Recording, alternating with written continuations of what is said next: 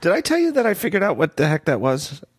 Uh, I I don't think so. No. So the backstory on this is that Dan and I were in the Steve Jobs Theater together, sort of towards the back, maybe like five or six rows from the back. And and during the event, especially the first half, there was a lot of noise from seemingly like like I, I couldn't quite make it out, but I thought it was like Asian language, sort of like speakerphone noise. Um, and For a second, I thought someone was on the phone, and I thought so too. Super rude. I completely thought it was somebody who was on the phone, like with, you know, like like like Chinese media, and they were on the phone with somebody at their office back in in China, like to let them listen to the keynote live. And I'm like, dude, they're streaming it. like you don't have to, you don't have to let them listen in on speakerphone, you know. And why are they talking? Um, and it was a bit distracting and it was also kind of baffling because I would like turn around to see who it was to maybe shoot them a dirty look. And and it, it it was like it seemed to like be moving around the theater. Like at first I thought it was over my shoulder to the left then it seemed to be coming from over my shoulder to the right. Anyway long story short what it is what it was is that Apple provides um non I don't know how many languages they support, but if if English is not your first language, they they give media like a little earpiece, and they can get a live translation from somebody who you know at Apple hires to to translate it on the fly, and which is cool. But what happened was th- they had them turned up way too loud, and I guess there's no volume on on the the actual thing that goes in your ear. It's like Apple was controlling it, and it was way too loud. And so what? And so what people were doing because it was so loud in their ear is they took it out of their ear and were just sort of holding it, and it was so loud, like it was supposed to be like an earpiece, you know, so you wouldn't distract people, but it was so loud that that's what we were. Everybody could hear. It was like that's how loud it was, and they How fig- funny. and the reason it went away about half an hour in is Apple figured out what was going on and turned the volume down, and everybody stuck them back in their ears. I I had an amazing meeting once in Tokyo with the. I wanted to do a story on the evolution of the Japanese vending machine, and I met with the guy at Coca Cola Japan who runs all their vending machine operations, which is a, a fascinating story, and I'm not going to get into the details now, but um, they in this meeting, and also I think in a few other meetings I've had in Tokyo, someone is an interpreter who sits in the room, and you have a, an earpiece where you can hear her speaking, translating into English in real time while you're sitting there in the meeting. It was, fa- it was fascinating. It's very cool. Sort of like being at the UN or something. Yeah, exactly. Yeah.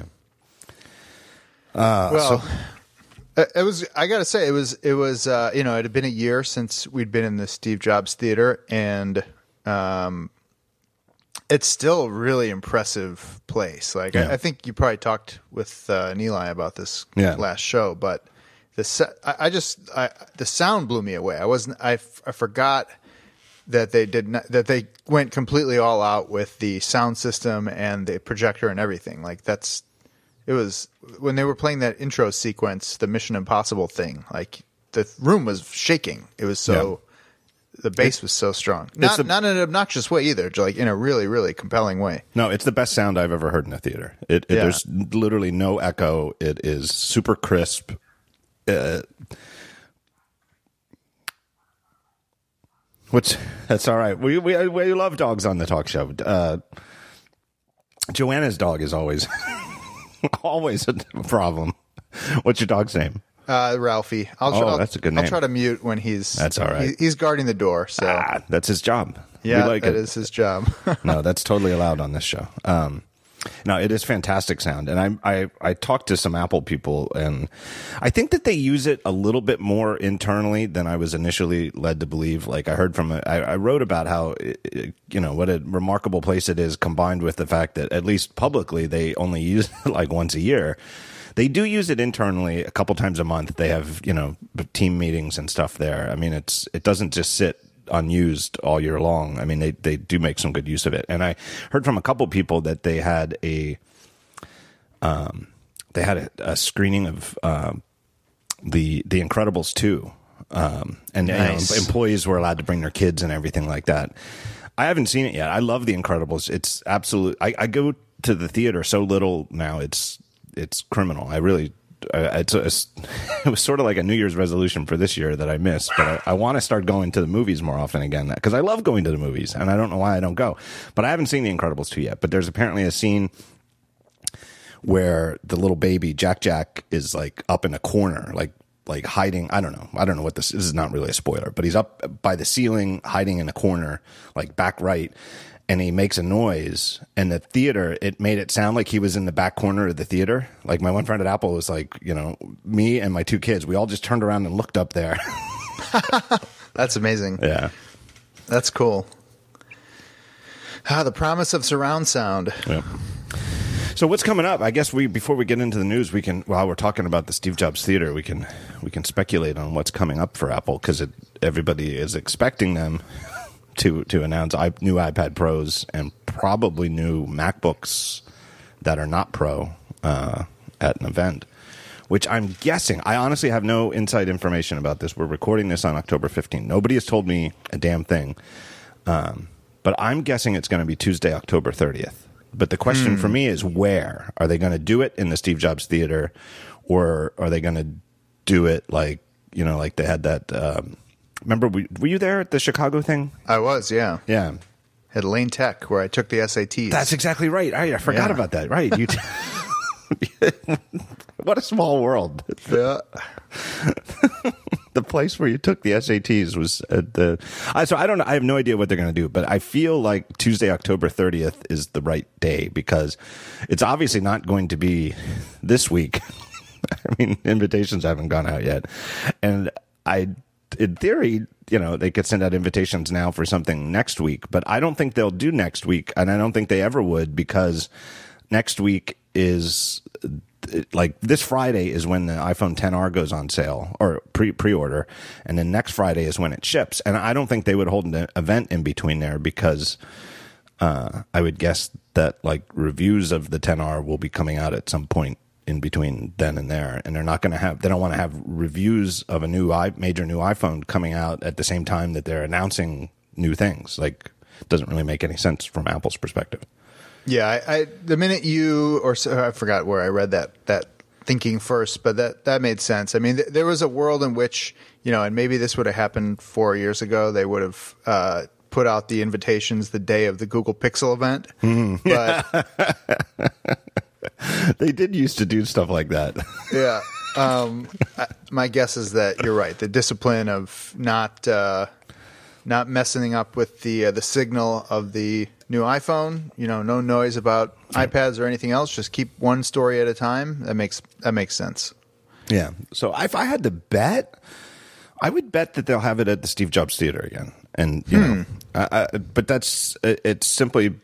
Uh, I don't know why I think that. I just I, I really don't think that they would ever held an event at the old town hall on the old campus again. I, I No. Like why? I mean, it would seem Yeah, that like, doesn't make sense. even if it's not supposed to be as big a a big a deal as you know new iPhones. Uh, I think new iPads are pretty big. You know, and Oh man, I'm pumped. I'm I need one. So I hope it happens sooner than later. Um, yeah, that's that's a good question. Like, is it more work for the events team to do it on campus, or it's it's probably a lot less work than Yeah. having to do it somewhere else. Yeah, even I- in, even if it were in San Francisco or Cupertino, you know, even if it were in Silicon Valley, like it's probably a lot easier for them. I think it's a lot less work, a lot because it's less travel, obviously for everybody because it's, they're just doing their normal daily commute. And I think for the whatever you want to call the team that does the setup, they don't have anything to set up. I mean, not that they don't. I mean, they they put up some decorations and stuff like that in the theater, but it's nothing like the pop up theaters that they've been making in recent years at places like the Bill Graham Civic Auditorium and um, and I mean, other even places. even Lane Tech High School, like that was by far the cleanest day in the history of that school, and, and forever, forever after, like it will never be the, as clean as it was the day that Apple had their Right. event there. Right. Uh, yeah, I- I, I guess there's the argument that like, oh, keep keep the Steve Jobs Theater for only the most important special events, the iPhone event, but I don't. That doesn't really. No, I don't I think don't that think mean- so. means anything. Yeah. I think it made sense maybe for the first event to be there, to be for last year's iPhone, you know, the biggest event of the year is the iPhone announcement. uh, I think it sort of made sense to christen the theater with that event. But now it just, it, to me, makes sense that it, you'd use it whenever you have something to announce. And the reason they only used it once last year is it was a year where they just didn't have anything else to announce. I mean, one of the reasons that people are so excited about new iPad Pros is that the iPad Pros are current ones are really two generations old. They sort of skipped the whole A11 um, CPU cycle. So I think people are really excited. People who love the iPad are really excited about them because it's the, you know, I hate to use the word overdue, but they're maybe a little overdue. Uh, no, I, I think I think that's super fair. I mean, you know, if you look at especially you know not even just in a vacuum, but if you look at competition, like it's getting better, and yeah. um, you know that's not to say that they have to respond to any sort of increased cadence pressure, but they there needs to be a new iPad Pro like now. So uh, and it seems like, it, especially if the idea is that it won't have a home button, um, and there's probably more to more to the story. It, that's not just going to be a press release update like that. I think that commands an event. So, yeah. Remember though uh, when they did the Apple Watch, and I think what was it? Uh, I forget what year when they announced. It was it 2015 when they originally announced the Apple Watch. Maybe it was 2014. But the and they had that event on the college campus in Cupertino. What's the name of that college?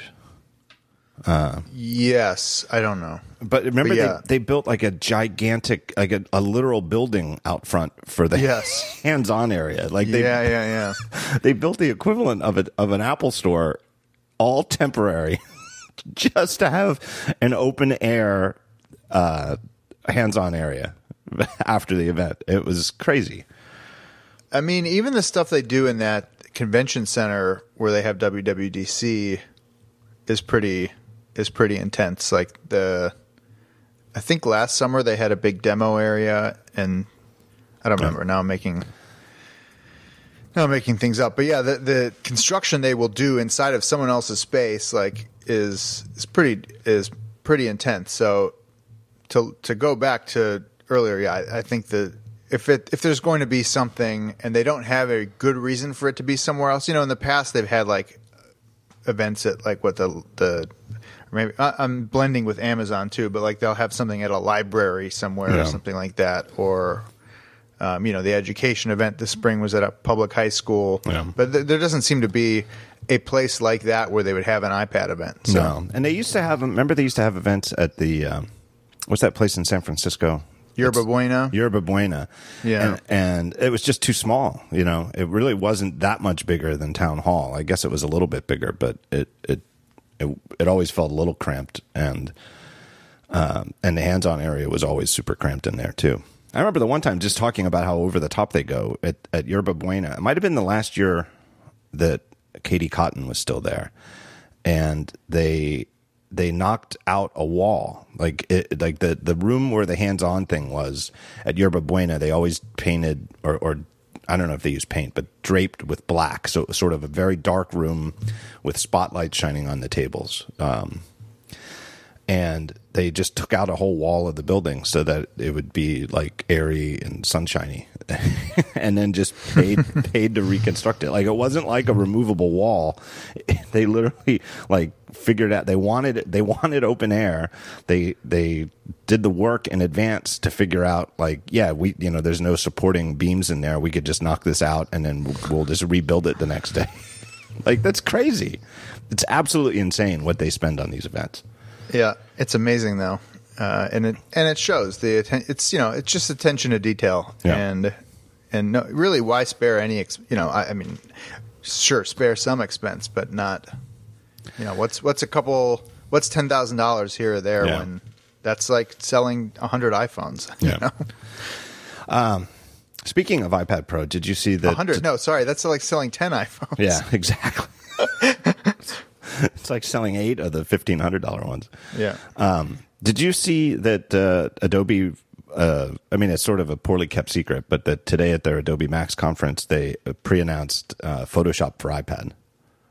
Right, which made me wonder: is this something that they announced last time there was a major iOS event, or is this something that they will announce at the next major iOS event? I would I would eat my I'll eat my hat if they don't have Adobe on stage at this next event. Yeah. Um, and you know what? I was actually watching some of the Adobe Max conference today live. They had a great live stream. Um, and Phil Schiller was on stage for a while. They Really? called, yeah, which is I, I can't remember the last time Wow. somebody, somebody uh, or Phil. I can't remember the last time Phil Schiller was at somebody else's conference. Uh, I, I think it just goes to show how serious Apple is about wanting stuff like Photoshop for iPad. And the, it's funny because The Verge had a really great hands-on preview. They got you know they got to play with it's it's not coming out till quote unquote 2019. So who knows if that means early 2019 or later 2019. I suspect that it might be a little later. I, I wouldn't I wouldn't hold my breath for Photoshop for iPad in January um, because I, I, there's definitely some. It's not just that it's beta. It there's there's some features that just aren't there yet. like there's things you could like you can tap on it, but it doesn't do anything.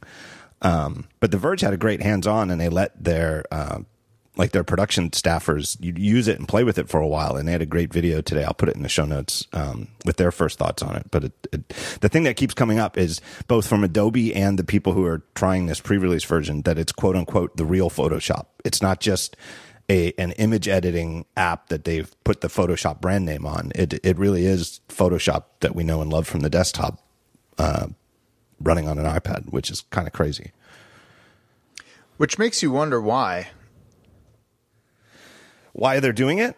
Yeah. I, I that's a good question, and I, I wonder about that. I, I I think it is a bet on you know that this really is the future, and I think it is a really good form factor for a lot of the stuff people do in Photoshop. Um, True. The especially re, you know a retouching Yeah. or Well, the one guy for the Drawing. Verge, the one guy for the Verge made a great point, just a fantastic point, where he was like, uh, like uh, uh, taking, he had like an image of a sword, and he just wanted to to get the background out, just to cut out, cut out the sword.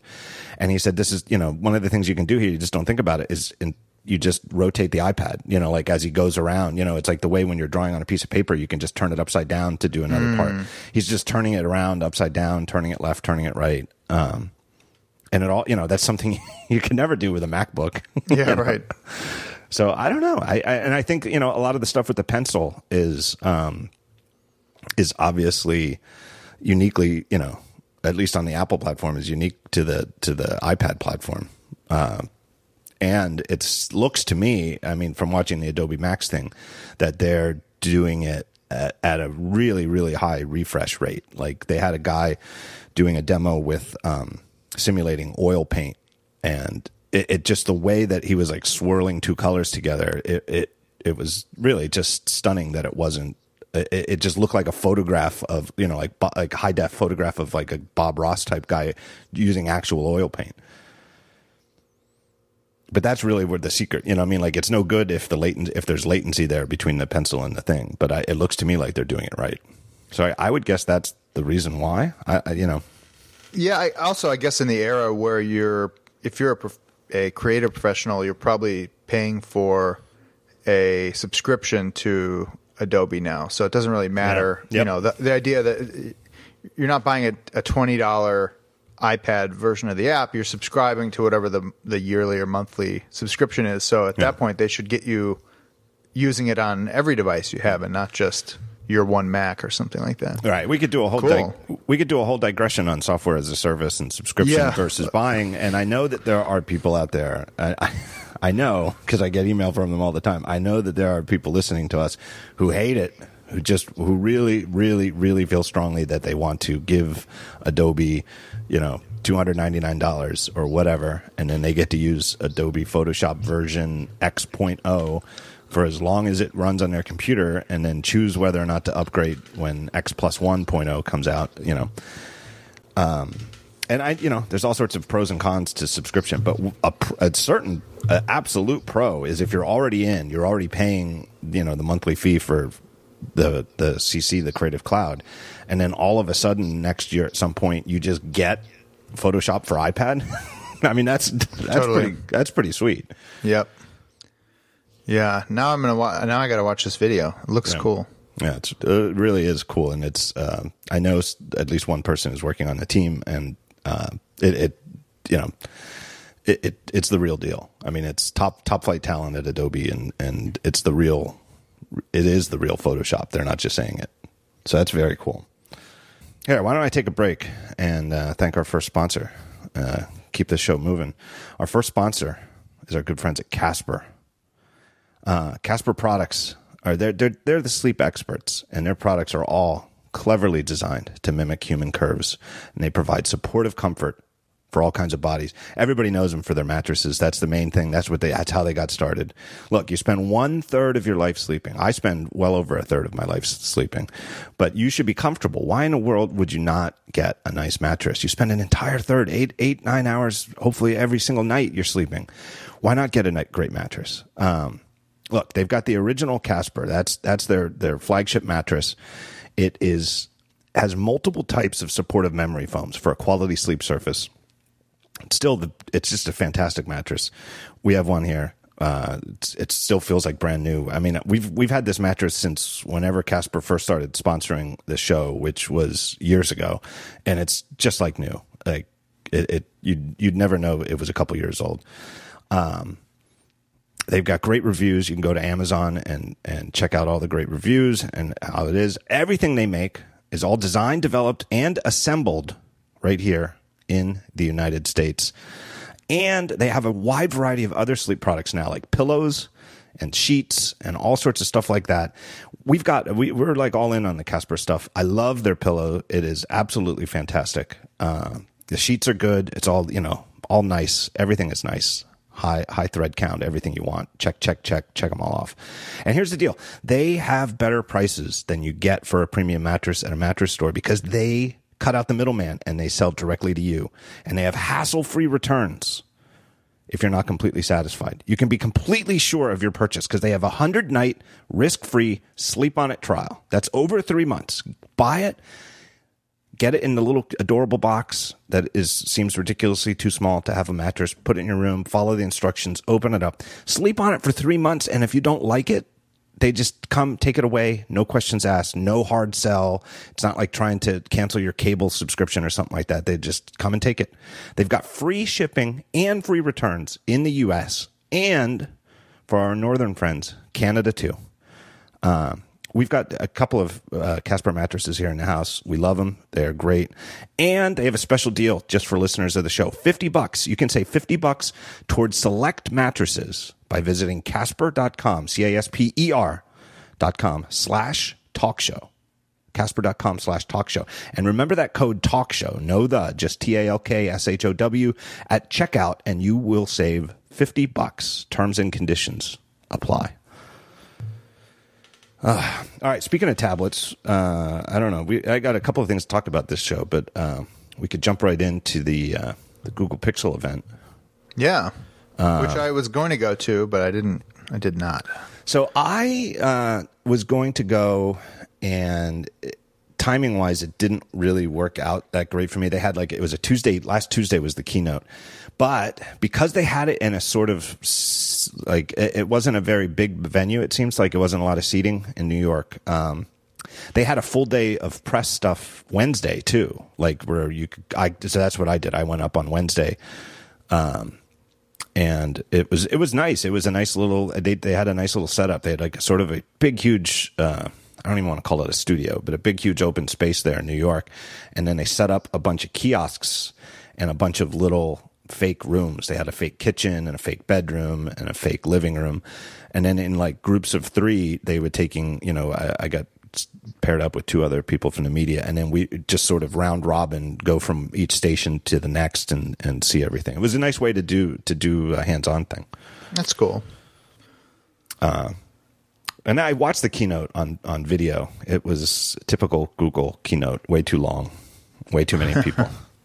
I always say it's so obvious. Like the one thing Apple does, and and it, to me, it would be like a canary in the coal mine if it ever started going the other way in terms of well, you know, Apple's really going downhill. Is with like a company like Google, you can see the politics of the, the internal politics of who gets on stage. You know, like it, it it's like, well, we got to get somebody from this team up on stage. So here, let's find some reason for them to be on stage as opposed to just sort of telling a, a story straight through about the products.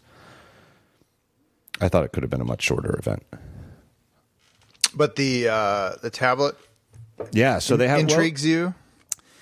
A little bit. Uh, I just set up my my Pixel XL, which we can talk about later. Yeah. But yeah, Well, the one thing I'll say this in favor in, in Google's favor, I thought it was a very cohesive group of products to be announced. Three things: the Google, the new Google Pixel Three in two sizes, the brand new Pixel Slate tablet slash keyboard cover, and their their new uh, talk to it device with a screen called the Home Hub. And one, two, three, those are the three products they wanted to talk about. I thought that they fit together in in a you know a, an event very well. Um, the Slate is interesting because it is their first Chrome Chrome OS tablet, like, but it runs Android apps. Uh, You know, and I know that they've been working on getting Android apps running in Chrome OS for years now, and I kind of feel like I kind of feel like the whole I kind of feel like the whole reason, maybe not the whole reason, but a, a big driving factor in that is to get it, you know, to, for tablets. I think because I think it makes most sense there. I don't think using an Android app on a laptop makes all that much sense, but on a touchscreen tablet type thing, maybe it does. right. Unless they do something like the the new OS 10. Is it called Marzipan or not? What are we calling that thing? well, we, we have to call it marzipan so we can have something to call it, but Apple is definitely not calling it marzipan publicly. Yeah. Uh, but we can call it marzipan. Uh, Got it. yeah, I and and my first thought when I picked it up is, man, this thing is w- way too heavy. This is too heavy. Uh, and then I did uh, uh, like on the train ride back to Philly. I did the I, I like looked up what the iPad Pros weigh, and it's actually only ever so slightly heavier than the 12.9 inch uh, iPad Pro. The reason I thought it was heavy is I'm used to the 10.5 inch iPad, and they only have one. The Pixel Slate only comes in one size, which is roughly equivalent to the 12.9 inch iPad Pro. So I, it actually isn't heavy compared to an iPad Pro. It just felt heavy to me at first. Has a very nice screen. Uh, they're touting it. I guess Apple's are all 264 pixels per inch, and then the the Pixel Slate is like 295 pixels per inch. So they're bragging about having the most pixels, but it's uh, most pixels per inch. But it looks good. Um, I'll say this: just tapping around though with the demo apps that they had, a lot of it is, they had like a text editor, like you know, sort of like a, a BBEdit, you know, like a not like a, a word processor, but like a, a good old fashioned plain text text editor. Um, I forget what it was called, and I, I should have asked. I wasn't sure if, and I guess this is actually a good thing. I, I couldn't tell if it was a Chrome app or an Android app, but the fonts were just tiny. Just like uh, uh, I know I've my eyes. I'm 45 and and kind of have crap eyes. Uh, but I mean, by anybody's standards, this was like it, it was like the small print on a credit card application. you know what I mean? like, like when you're signing up for a new credit card and there's like all this like tiny little small print or or like the small print when you buy like a, a iPhone or something and there's like here's Yeah, here's, weird. here's the warranty. It was like it was like four point type. And I I don't know if it's configurable or not, but it seemed it was a weird thing to have on a demo machine, you know, like ready to go to tap on. Like this this does not seem thoughtfully designed. Uh, the other thing that really stuck out to me compared to an iPad, the big thing for me is that the, the keyboard cover, that it has real keys and a trackpad. Uh, and, you know, I tried playing with it, like snapping it out of the case back in. And as soon as you snap it out, you know, there's like a little black arrow cursor for the trackpad. As soon as you disconnect it from the keyboard, the moment it's disconnected, the arrow cursor just goes away. And then as soon as you snap it back in and move the trackpad around, the arrow cursor shows up again. So it's all, you know, I, I would really like to see Apple do something like that with the iPad, even though uh, by there's no indication that they are. Because I find that one of the, to me, one of the things that drives me nuts if I ever try to do like writing on an iPad is it text selection. Just poking around with my finger on the screen, it seems so crude compared to what I could do with a trackpad, how precise I can move it and double click on words, and how my hand is already right there by the trackpad. Yeah, unless, unless you have a, and I guess if you have a stylus, if you if you're holding onto the the pencil thing, but if you are, you're probably not typing too. It's not super comfortable to hold that. Yeah, but I don't think While Apple, you're typing. Apple doesn't let you use the pencil to like move the insertion point around. It's like only really meant for drawing. Like it's so it's it, there's really no good way to select text, in my opinion, on iOS. Period. Uh, it- it's just it to me is is just a glaring hole in the iOS experience, especially in that when you have the whether it's the Apple Smart Keyboard cover or some any of the various third party keyboards you can get to use with an iPad. It, it's like when you have it set up like a laptop, using your iPad in a rough, either very laptop like or roughly laptop like fashion not having a, a trackpad to me is just a huge. It, it, never. I never get used to it. I mean, maybe I'm too Mac centric, but it's it certainly seems nice on the Chromebook. It's yeah. I mean, I think that's one of the main reasons I have not like every time I do try to use a uh, an iPad Pro for text mod, you know, for editing basically or writing, I I immediately grab my MacBook and just go back to that. I think you're right. It, it, I don't think about it a lot, but the, the text, the cursor insertion and just text selection is pretty bad. Yeah, I, and you know it, it's the Surface. You know, there's I guess the the you know the battle for these tablets now is iPad, the Surf Microsoft Surface ones, and now. Um, you know, this it's like a full reset. Like Google has seemingly really backed away from Android as anything other than a phone OS, and this this Chrome OS that runs Android apps is their new tablet OS, and you know this is the first product like it, you know, uh, that ships with that. That's their entry in this. The other the other two, Microsoft and Google, all have trackpad support.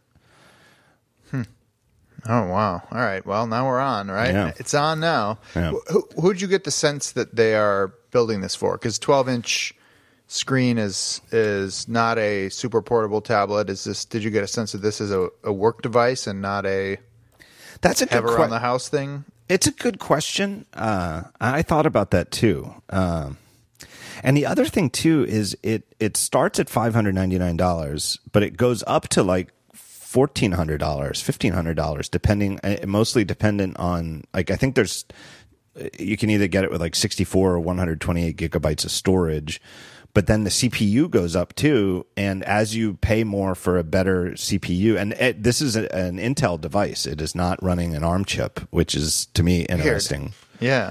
Um, but it, it, it, it you Are know, most Chromebooks uh, Intel? I guess I, I would guess that they are. Uh, they're just, I should probably know, but yeah, I, I Yeah. think that they are, but uh, I don't know. Uh, but this is, and you have a, you know, I don't know. I've dropped off. You know, I just don't pay attention to Intel's chips anymore. You know, I, I when I buy a MacBook, you know, I just. there just aren't that many options on the Apple side of things, but there's like eight different CPU configurations for the Pixel Slate, and with very different prices, and they you get a little bit more RAM if you buy the more expensive ones too. So I I I do wonder who's buying a fourteen hundred dollar Chrome OS tablet. I mean, it's it's certainly not targeted at that low end Chromebook market. You know, that is like dominating education. You know, where there's like hundred ninety nine dollar plastic laptops. It's definitely not that starting at five ninety nine.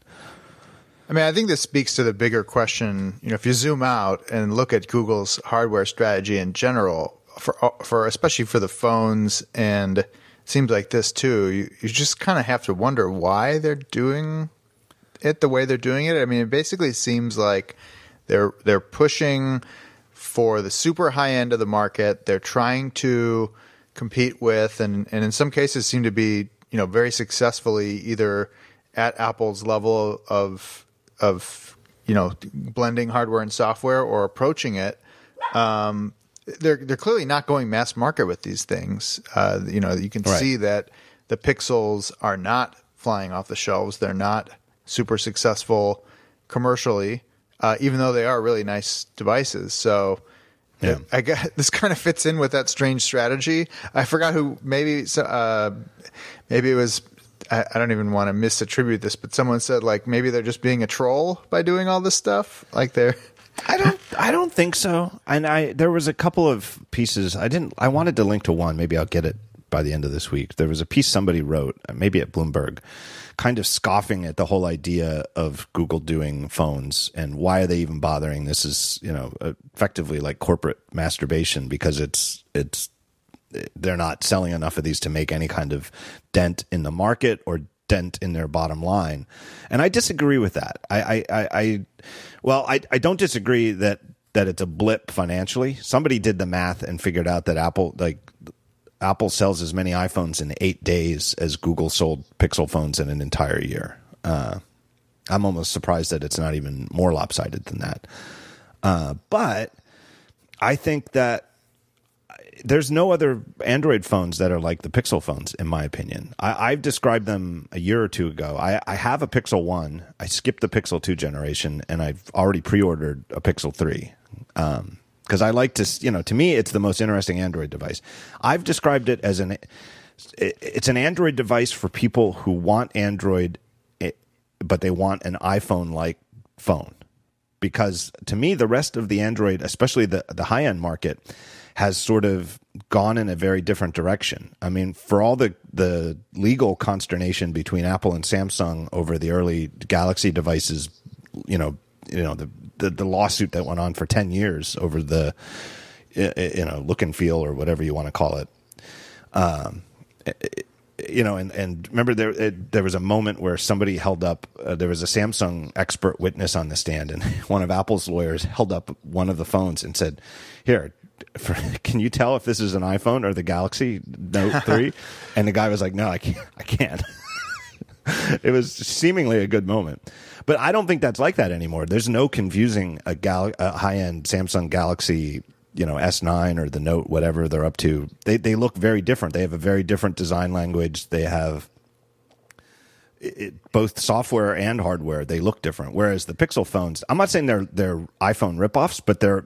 they're definitely iPhone like in, yeah. in, in hardware. And, and very nice. Like I'm holding right. a Pixel 3 XL and an iPhone 10s Max in two hands, and they neither one of them is much obviously nicer than the other one. Like yeah. they're very very nice devices. Uh, both have really really impressive screens, and I could you know I mean, to some extent, it probably is helpful for Google to be able to show their employees, like, hey, look at, we can actually make this really good stuff yeah. too, and you can own this and use Android as intended. Yeah uh, on this device. Yeah. The other thing they do, it, it, to me, the hardware is definitely iPhone like. I, I, wouldn't mind you running iOS on one of those devices just in terms of how they feel. Yeah. They're, they're, they feel really nice in hand. They've always did, and especially they've really made it better in the last two years. Like my my Pixel One is okay, but there's things about it that I think were mistakes. Like, um, like the power button, they they like etched like a ridging on the side and, mm. and it's just not pleasant. I think that because they put the volume button right below the power button, I my my guess is the thinking was, well, let's give the power button this ridged feel so you can tell. But it's like you don't need that. You just know which one's up and which one's below. You know, and they've they've gotten away from that. You know, that's they just feel better now. Um, but the other yeah. thing that they do with their phones, you said the displays are. I think the displays are fantastic. They're they're, but they're also to me very iPhone like in terms of color reproduction. Like they're not super saturated. You know, like to me the Samsung phones and the LG phones all look uh, ridiculous. Yeah, they look to me. I, they're just not to my liking. It, it would. They're just so over the top, oversaturated, and it's you know, some people like that. And I, have heard from, you know, like in China, there's a lot of people who really, really like that look. They like that it's not really a real realistic. It's it's like hyper realistic. The the Pixel phones are like iPhones to me in terms of having a natural sort of color landscape.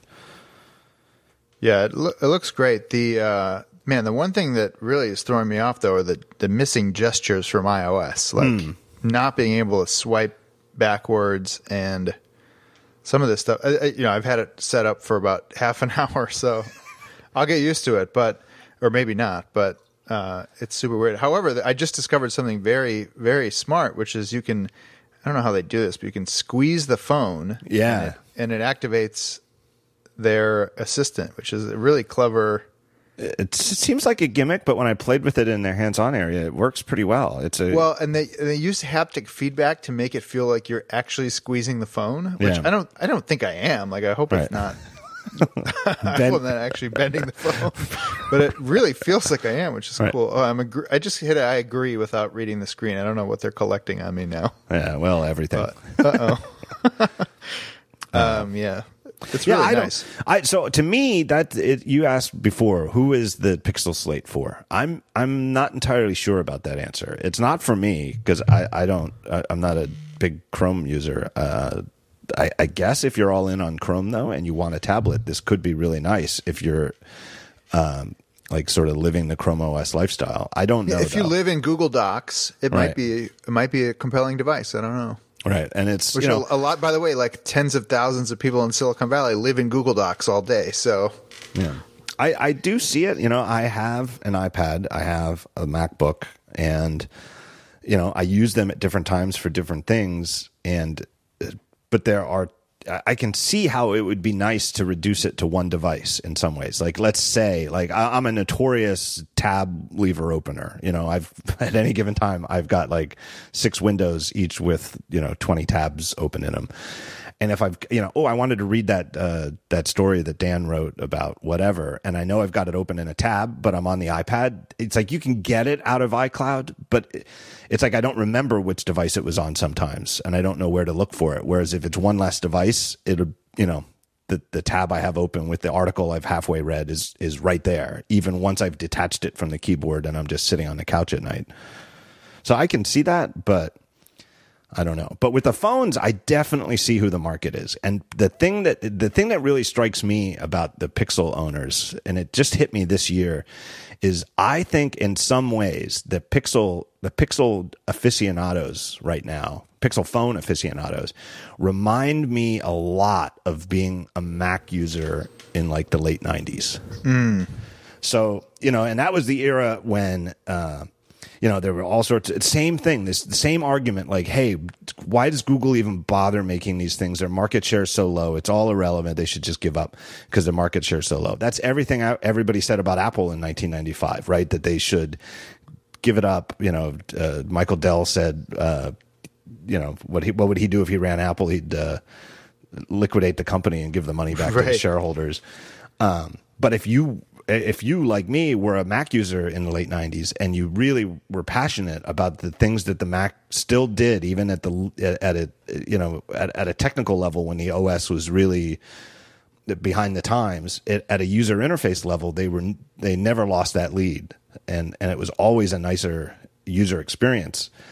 Um it, you know the word beleaguered was always thrown around but that's sort of what we felt like. And i was never a big you know like eh, remember people would spell windows w-i-n-d-o-z-e and right, right. and, and stuff like that and get in you know every single usenet group what whatever it was. It could be about like the weather you know like alt dot philadelphia dot weather. It, eventually it's going to break into a windows versus mac flame war like there was there was no news group Hey, those were fun though.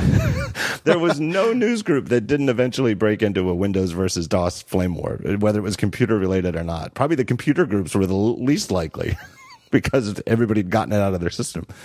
Um, but I, I just see it like on Twitter when I see the the Pixel people like touting like their their you know photo advantages and stuff like that. Like I see that passion and I see their frustration that it's not more popular, right? That they're they're like. It, it just seems like Google should be selling more pixels than they are because it really is a, a very compelling device and software experience. It just doesn't seem right that it's that it's not more popular. And I, Yeah, that's a, Mac that's a really good analogy. I think. Mac users had that frustration for a long time. They really did, and I see it. You know, I mean, there was a lot of reviews. I can't speak to it because I don't have a Pixel Two. I'm getting the Pixel Three soon, but there's you know a bunch of reviews like Nilay and a few others all you know said like that the Pixel Two from last year was still a better still camera than the iPhone 10s. Um, so who knows how good the Pixel Three is? Yeah, I haven't had a chance to test it, but it seems to be great. I mean, the, the fact that they're even in the same sentence is Yeah. is astounding. So that's you know whether it's ten percent better or worse, or you know even more than that. Uh, that's pretty pretty remarkable considering. Much like Apple, Google did not have much of a hardware, or Yeah. sorry, did not have much of a, a camera and smartphone background Yeah. before they just started. So Yeah. Um, there's a couple of features I wrote. I wrote about it briefly on Daring Fireball, but there's a couple of features in the Pixel Three, and and it's a little confusing what's what's Pixel 3 specific and what is going to ship in a software update for existing Pixel 1 and Pixel 2 owners later this year. There's a bunch of features they talked about at the event. Some of them are specific to the Pixel 3 and some of them are coming to supposedly coming to older Pixels later. But almost like the, who cares? Um, but the one feature that really blew me away is the one they're calling Top Shot, which is like you you don't have to go to a special mode. It's just I guess you can turn it off. I don't see why you would though because it seems great. You take a photo and it keeps a couple of frames from before you tap the shutter button and it takes a couple of extra frames after you hit the shutter button and it shoots video in between as well. So it might take let's say 5 stills uh, at the full resolution with all of the everything, you know, they're they're they get the same HDR processing, everything you, you'd want. And then in between those there's video and so the, if you if you take one of the video frames, you're going to get less resolution, you know, and it's not quite as good of a photo.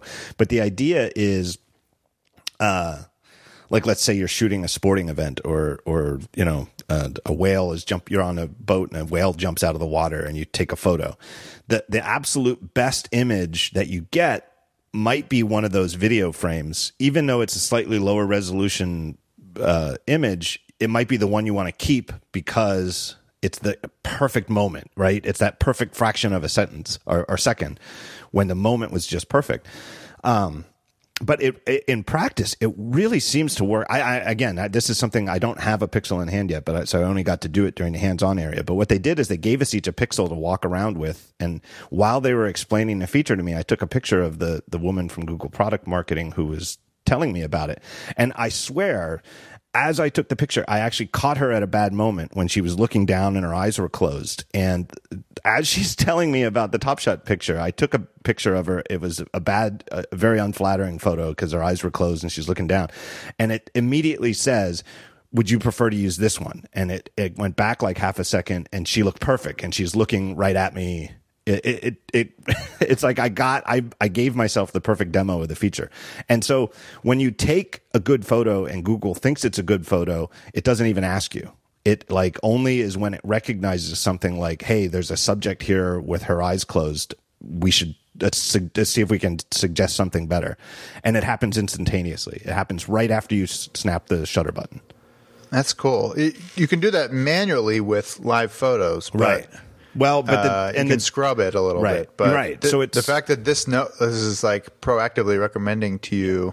Yeah, that's cool. Yeah, and it really does. It, again, I shot like five, you know, five minutes worth of photos, but it really does seem to only suggest it to you when the photo really was taken at the wrong moment, and doesn't bother you when you've taken a fine photo right away. So it doesn't annoy you needlessly, and it, when it does interrupt, it it's right. That's pretty cool. Uh, what was the other feature that I liked? Uh, I love how both of these come, both Google and Apple, though, are using software to make photos. You know what, fifty to hundred times better than just hardware alone would make oh, them. absolutely. Yeah, it's and it's great that they're pushing each other. You know, and and there's you know, I'm not saying that Google's ahead in every single regard, but it's it's great though that somebody else is. Uh, is doing similar type things. And I know Samsung has some AI features too. Everybody's sort of doing it, but it seems to me like Google and Apple are ahead ahead of everybody else here in different ways. And, and who's not doing it are the camera companies. Like right. I, I almost never, you know, I, I, I still love the the photo that will come out from my Fuji more than, you know, it just feels like I'm taking a photo in a way that an iPhone photo still does not. But when you when you do it side by side, you know, a lot of times the, the iPhone photo actually does look better. Yeah. Um, another cool feature they have, I guess it's not a camera feature, but it's the. Did you see the um, the call screening feature? I did. Yeah, that was cool. That is really it's very googly. It's very googly, and it really, you know, and they did again. They they demoed it exactly the right way, where there was like a Google employee up in a, a you know, like in a different room who called us, and we got a real phone call in an unmarked uh, uh, restaurant in, uh, yeah. Silicon Valley. Well, it was the complete yeah. opposite of duplex. Yeah, yeah, uh, you know, because it was a real demo of a real feature and super useful. And it's like they said. I mean, they even acknowledged, you know, that that you know the the the spam phone calls are worse than ever. You know, I, I get them all the time. So it would I would love to have that feature on iOS, and it just makes so much sense that like it just takes you know that for all these years i mean going back before iphone going back to like you know the original cell phones where they had a green button and a red button there've always been two buttons for when a phone call comes in take it or don't take it. And now there's this third option where it's like okay phone you talk to this jerk. See who it is. Right? And if it turns out it's somebody you know if it's like you know your accountant is calling you or or somebody you know is calling from a weird number you can see it on the transcript and then just jump right into the call and be like oh okay i didn't know who it was. It's a very very cool feature. And like you said very very googly. Um what else? So what do you have both phones as a review unit? I do, yeah. I've only done the big one, so I've not uh, taken out the. I just I just picked them up today, so I have not. I will say I think it's a little I think it's a little weird and it is a little it, it, they've gone the wrong way. Like one of my very very favorite things about the iPhone 10s is that the 10s and the 10s Max are the only difference is the size. That the, the cameras are exactly the same, the CPU is exactly the same. They have the same amount of RAM. It's just you want a bigger one, you know. So the display is bigger and the battery is bigger because the, you know, because it's more room for a bigger battery. But that's it um, they look the same, you know. And I, I just think anyway, this is my way of saying I can't believe they put a big ugly notch on the one and not the other.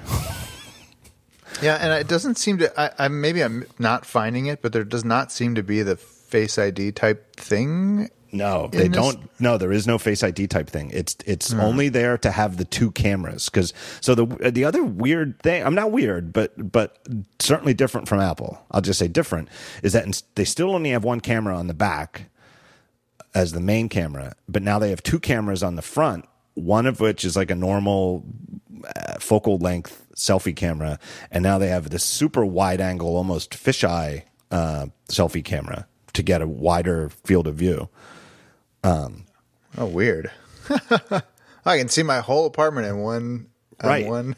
right. So you zoom. It's like you, you go to the selfie camera and then you can zoom the other way instead of like zooming in like a telephoto. You zoom out and it's super wide and there. uh, It seems interesting. I guess I don't know what? I would use this all the time. Yeah, As someone who has an embarrassing number of selfies, I would probably use this all the time. That's cool. All right, but it looks. I mean, it actually looks kind of like a person looking back at you because there's two. yeah. It looks like a smiling creature of some sort. But yeah, I was surprised there was no Face ID type thing, No, no. Which I'm a- now I'm now hooked on. Like this Yeah. fingerprint thing. Like, get rid of it. Yeah, it's. I, I don't know. I know that there are uh, all sorts of people out there who have mixed feelings about Face ID versus Touch ID, and who are should not be holding their breath for it, but are secretly hoping that Apple is working on Touch ID under the glass. Like uh, I'm telling you, don't True. wait. I don't think it's going to happen. I don't think. No. Uh, and I, do- I, I actually think, who knows? I could be wrong that it maybe it would work well in addition to Face ID, but I sort of feel like there's an advantage to only having one biometric ID. You know that you don't have to choose between fingerprint and Face ID. It's like if you've got the new phone, you want you use Face ID, and if you have an older phone, you use Touch ID. Um, I I agree with you though. They definitely lose style points for having the notch on one of them, but not the other. Yeah, Though ninety nine point nine percent of people will never have both of them No, at any point. So and nor nor is this like iOS where they dictate how every phone looks. Like yeah, you know, the whole point of Android is that it works on you know a hundred thousand different phones. So it it's a weird looking notch too, though. It is it's a it's the biggest notch I've ever seen. It- it's a deep notch. It's a deep notch, and I know it's you know it's been amusing to watch. Like the the larger Android, Fandroid, you know, world of people are very down on this notch. You know, to their credit, you know that they're being honest. You know, they're not just oh I love Pixel phone, so I'm going to say this notch is the best notch. No, instead the consensus seems to be that this not this notch is hideous. It's just You know what? It's just So- ungainly. yeah, it's not bothering me at all. Well, it, it is kind of weird, but I don't know. It's I, fine. I still don't like the notch on the iPhone 10. I, I, I you know, I am used to it though. I I, yeah, I don't it. even I don't even see it anymore. Right. But you know, it, it just is weird that the two phones have different, you know, foreheads because the one has a regular forehead and the other one Are has you the notch. are you back to the normal 10 size now? Yes, I've I've I, I, I this is a weird thing is I know that when you put the 10s Max next to like a previous plus phone, like an iPhone 8 Plus or 7 Plus, whatever, they're almost exactly the same size. It's it's like less than I think it's like a millimeter. The the iPhone 10s Max is is like a millimeter smaller in each dimension, or something like that. It's very very similar, but for some reason it looks and feels smaller in my hand than the plus size phones did. I I think it's just like an optical illusion created by the fact that that it has so much greater screen to body area ratio. It, it somehow feels smaller. So I never liked the plus size phones at all. I never was tempted to buy a, a six plus or seven plus or any of those. Uh, even though it always bothered me that they had slightly better cameras, you know, with optical image stabilization and and a few features that the smaller one didn't have. It just the the 10s Max was actually somewhat tempting to me. It, it was the first time Apple made a larger phone that it, I was like, hmm, maybe.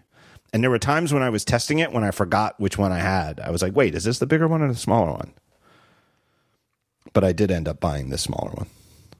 Yeah, I haven't I'm I'm still in the review unit stage. I I was a plus guy for the 3 years or whatever it was during that era. And now I'm testing out this Max and boy, that screen is gorgeous. And the to me the most underappreciated thing about the bigger phones is that typing is much more accurate because the Yeah. keys are wider. Yeah. But I'm not really using the whole screen for anything. Yeah. Um, like I, I still find myself reading in the top kind of third of the screen almost, or top Yeah. fourth of it, and this thing just feels big in your pocket, you know. Yeah. Um, Although having the new Apple Watch Series Four makes it kind of a different game because the and we can talk about the the new watch for a bit. I mean, it's it is a really damn good device. Like it it feels like a computer on your wrist now in a way that it just did not Yeah. previously. And I would say that's eighty percent just speed. Like you, it it actually responds to your clicks and and doesn't get caught up in you know a series of of commands. Um, but the software is starting to get really good too. Like, I mean, especially the watch face like Yeah. that. Well, hold that thought. Let's, let's save it for a different section. Um, I got the feeling at the press thing, and I, I feel like I'm clearly in the minority. I, don't know, like, I, I, and it's the sort of thing Apple doesn't like to talk about. They'll, they'll give unit sales for iPhones, but they don't like to break it down by model. I would love to know what percentage of people are buying the regular 10s and what are buying who are buying the 10s max I, I really don't even know how to guess how that's going but at least among the enthusiast crowd like the sort of people who go to google a google press event to see the new phones. Uh, it, the the bigger size is clearly the more popular. It's like because uh, and, and you know it's a funny thing because like you go to the Apple event and almost everybody's carrying an iPhone around. Like at the Google thing, most of the press who I was there and looking around with uh, were carrying Pixels, you know, because they're sort of Google, you know, it's it's going to draw Google oriented members of the media. totally. But it really looked to me, just doing a quick eyeball survey, that almost all of them had the Pixel Two Plus or whatever they what do they call the big one? Plus. Uh, XL. XL, yeah. Pixel 2 XL. Uh, whereas I liked the smaller one better for sure. But it is weird. It does look a little dated because it has a forehead and a chin. I mean, uh, here I am knocking the notch on the other one, but yeah. and it seems it it's just one of those things that Apple Apple does better than anybody, but you know, and, and Google as sort of hardware being not their forte. The fact that even the the one with the notch still has the chin down below at the bottom, uh, it just is it, it it's not a premium look. Yeah, you wonder why they kept it, you know, whether they had to or they chose to. Yeah, I don't know. It does I, it does I think, feel last year. I think they had to. I, I think that, that it, it was it's technically super super hard to go edge to edge, um, even though they're OLED, which makes it easier and not LCD. But uh, it, it, everything I've heard from people at Apple is that getting these things, you know, doing getting the iPhone 10 and 10s to do it, you know, to get as close to corner to corner as they are is technically very hard. And then the the 10R, which we can, you know, get to, is even harder because it's an LCD screen, not an OLED. Um, it just looks weird. It, it just is sort of a weird look for the pixels, in my opinion. I also thought that they were a lot lighter. I don't know what they what they weigh compared to a 10s, but I don't mind how much the 10s weighs. But it is true. I mean, steel weighs more than aluminum, so it's it is it is a heavier device. I feel like the Pixels really compare better to the 10R because they're they're more just off the top of my head, they're both glass on the front, glass on the back, aluminum on the sides, and then a single camera on the back. Right, so it's sort of the the 10R is the one, and you know, and the starting price is around the same, around 750 800 dollars. It's like the 10s is sort of a different class device than even the best Pixel. It's true. We're entering a 10R world. I need to recalibrate all my analysis now. Yeah. I can't wait to find out more about it. Like the 10R was is sort of uh it's like they announced it and it was interesting and you know it was kind of rumored and here it is and it's this you know it's just so strange in so many ways because it's like it's not the same size as the 10s or the 10s max. It's in between. It's one size and it's in between which is a weird third size. And it only has one camera but it's the same great camera you know the that the 10s has. Uh, and it comes in a bunch of fun colors, which Apple hasn't done with an iPhone since all the way back at the 5C. You know, it's different in so many ways, and I kind of feel, and I just feel like uh, most people feel like 800 bucks is already a ton of money to spend on a phone, and so I just can't help but think that the 10R is going to be an incredible seller. You know, because it has the look and it has the performance of an iPhone 10, and you know, saving 250 bucks for a you know primarily missing out on a 2x telephoto camera that I'm guessing a lot of people never use. It's you know seems like it seems like a lot of people are going to go into the Apple store and be like, why would I even think about buying the more expensive one?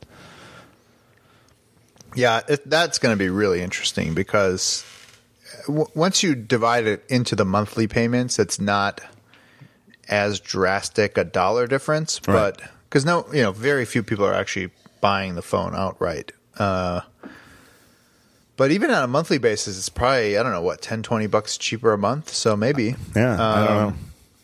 And I just don't think typical people are going to see the difference. I mean, I, I not like they wouldn't be able to tell them apart. I mean, certainly the colors tell you that, you know.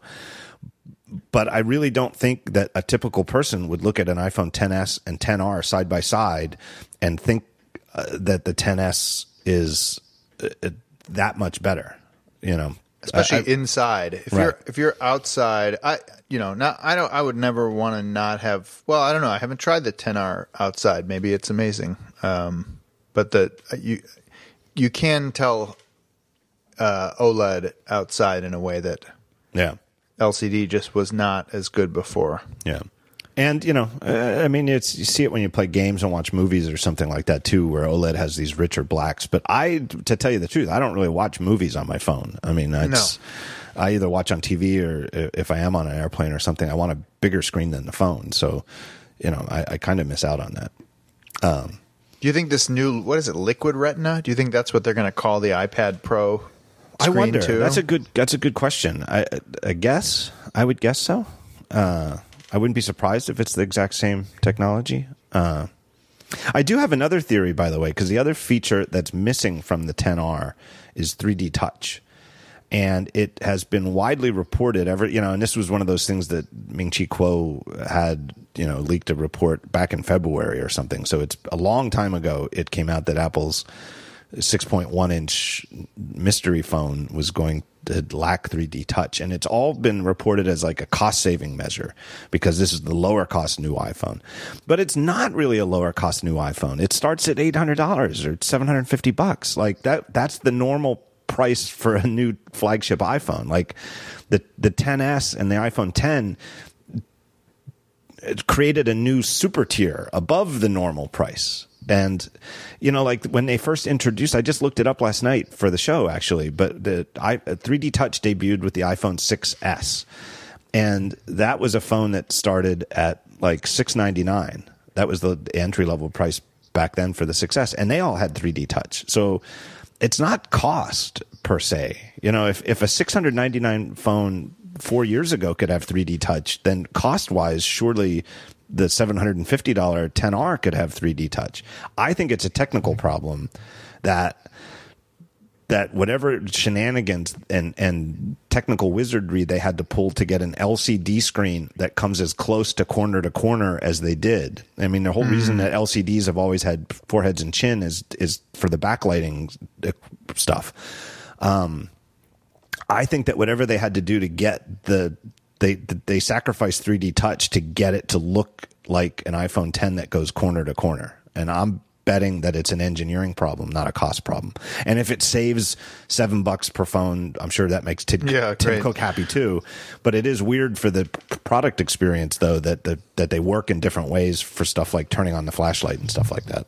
Yeah, that was one of the things I just noticed on this Pixel too. Is not not having because uh, you know I, basically only use it for cursor movement, moving yeah. the cursor, but that alone to me pays for the feature. So not having it. All right, this might blow your mind thing. though. This might blow your mind. Did you know? I think it's an iOS 12 feature. I don't think it was there in iOS 11, but Apple has added, and I think it was specifically with iPads and the 10R in mind you can now get that cursor move around feature on a non 3D touch iOS device by holding down on the spacebar. Hold down on the spacebar for a little bit, and then you get the same thing. Oh, okay. So you can buy a 10R, and you still you don't miss out on the you know, and oh, for oh the, yeah, look at that! Wow. And, and, for those of you listening who don't know what I'm talking about, it because I one time a couple episodes like six months ago I mentioned this, and I got so much email from people saying, "Oh, holy shit, that's the greatest tip ever!" I didn't, I had no idea. Is that on a on a modern iPhone with 3D Touch when you're typing, it, this actually gets to the point we were talking about earlier with the trackpad support, where you can 3D touch anywhere on the keyboard and it turns the keyboard into a trackpad where you can move the insertion point around whatever text it is you're editing. And if you touch again while you're moving it, it'll select text. Um, it's it's once you know to do it, it is a truly. I I I, I know it's a cliche, but it's a game changing feature. Uh, you can do it now on non 3D touch iOS devices by holding down on the spacebar for a fraction of a second, and it's a fantastic feature. Uh, before, right, well, there you go. We've just paid for the. Before we go on, I wanted here's here's the other feature I wanted to mention with the pixel cameras and it seems very cool. It's called motion autofocus. So you compose your shot and you tap and hold on like the, the subject. Let's say it's a dog or, or somebody's up. Somebody at, at Google actually went to a concert the night before and, and shot uh, it was a great little video or uh, really cool but you can like tap on a on the subject and then once you tap on it if the subject moves around the the focus stays on that person as they move around using you know artificial intelligence to identify what it is. So it, for a moving subject it's absolutely it seems absolutely amazing. And once you see it you think oh my god every camera should have this.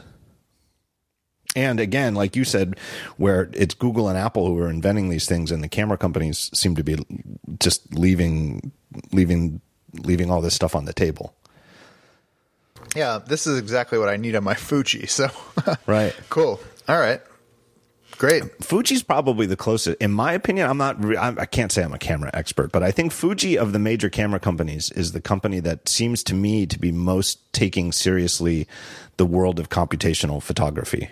Uh, maybe I'm biased because I have a Fuji X100S, which is now a couple years old. I'm sure the newest ones do even more, but it just seems to me like Fuji is doing more. Uh, more more confidently moving towards the world of computational photography. And whereas like Canon and Nikon to me still seem to be treating digital sensors as like it's like a 35 millimeter strip of film. I have I I guess I'm looking in the wrong spots then. I need to yeah. I need to do some more research on that. Cuz it, it uh, you know I I buy Fuji for the glass and for the uh, you know for the look and feel of the camera and also right. the amazing image quality. I have not noticed much of the computational well, photography, I think, but I will I, have to do some reading on it now. I think compared to, compared to Google and Apple, they're still light years behind. Yeah, you know, it's just the the motion. This motion focus tracking is just mind blowing. But no, once you see it, amazing. It, it, it's very cool. You could do it. You don't even have to be a person. Like like somebody uh, at the hands-on area last week just did it like showed their watch and then it like moved their hand around the frame. And as they move the hand around the frame the little white square stays on the watch. It's really cool. I mean and the best part of all this it, it just seems intuitive. Like this is how photography should work. Um, you know I- ignoring all of the technical constraints of the actual process of of using sensors to yeah. take a digital image like you know even the simplest thing of being able to zoom by pinching on the viewfinder screen on an yeah. iPhone. Like, yeah, duh. Of course, yeah. that's how a photo feature should work. So, what else is Google doing? They, they had a cool feature. I don't know how well this works. I mean, because they obviously knew they, they had like a pair of Nikes and you point, I think it's a different mode you put the camera in, but you put it like in ID mode show it show the Nikes and then it immediately says, "Oh, these are the Nike Air Max whatever whatever." I, I have to, you know, I'm in. I hope Panzarino doesn't listen to this, but you know, whatever model of Nike this is, you know, it tells you exactly what model it is and gives you options for where you could go buy them right now and stuff like that. I, I, how widely that works with you know all brands of shoes and shirts and whatever else you might identify, who knows? But apparently, it works great with like movie posters. So you pointed at a movie poster oh, cool. and tells you everything you want to know about that movie. It's it's a pretty cool feature. All right, let me take another break here. Thank our next sponsor, and it's our good friends at Squarespace. Look, Squarespace makes building a new website as easy as it can possibly be. I honestly can't even fathom how you could get a custom made, custom designed website that you have complete control over in a way that is like less busy work, less uh, fiddling, less tedium than Squarespace. And it really is soup to nuts. Everything from registering domain names, picking templates, adjusting the look and feel, actually being a CMS. So, like if you're one of the features on your site is a blog, or if you want to host a podcast on your Squarespace site, you enter, you know, you actually, you know, the, the CMS for making a new episode or making a new uh, blog post, all of that is right there in Squarespace. All of it is right there. Um, it really is just a fantastic service. They've been sponsoring this podcast for as long as I can remember, and people keep signing up, and that's why they keep coming back as a sponsor. But it it really is great. I say it all the time that the next time you have to make a website, or even more importantly, if somebody, your friend or family, somebody comes to you and they don't know jack about making websites, and they know you do, and they come to you for help get them started on Squarespace and it'll get them out of your hair. it, and it'll be, everybody will be happier. You'll be happier because you're not building a website for them as a favor. They'll be happier because they're going to get a terrific website and they're going to have control over it.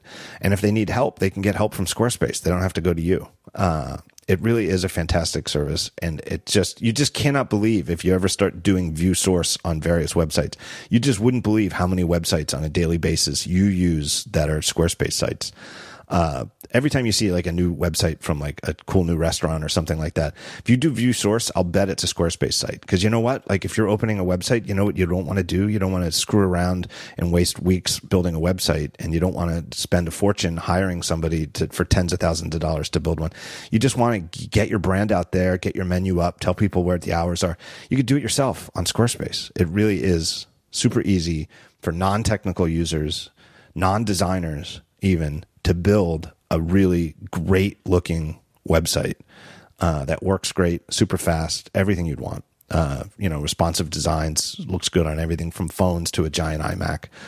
Um, it's really great. So check them out next time you need a website or somebody you know needs a website. And uh, if you sign up for a year, you get a free domain name registration. So start your trial today. You get a free trial, by the way. That's the other thing. You can build it and use it uh, for a while, like 30 days, and you don't have to pay a dime. When you do pay, go to squarespace.com slash talk show, just squarespace.com slash talk show. And remember that code talk show, know the, and you will save 10% off your first purchase. So you could save 10% on that whole first year, save 10% and get the free domain name. That's squarespace.com slash talk show. Kind of want to start uh, bribing and or forcing all restaurants to just move over to Squarespace. I, I if when they when there is a bad website for a restaurant, I, I think the exact same thing. I, I it's like half an hour out of my day just to find the menu or the reservation link or whatever. Right. uh, Flash still? Uh, it's, it's, I feel like restaurants always had they were always Flash.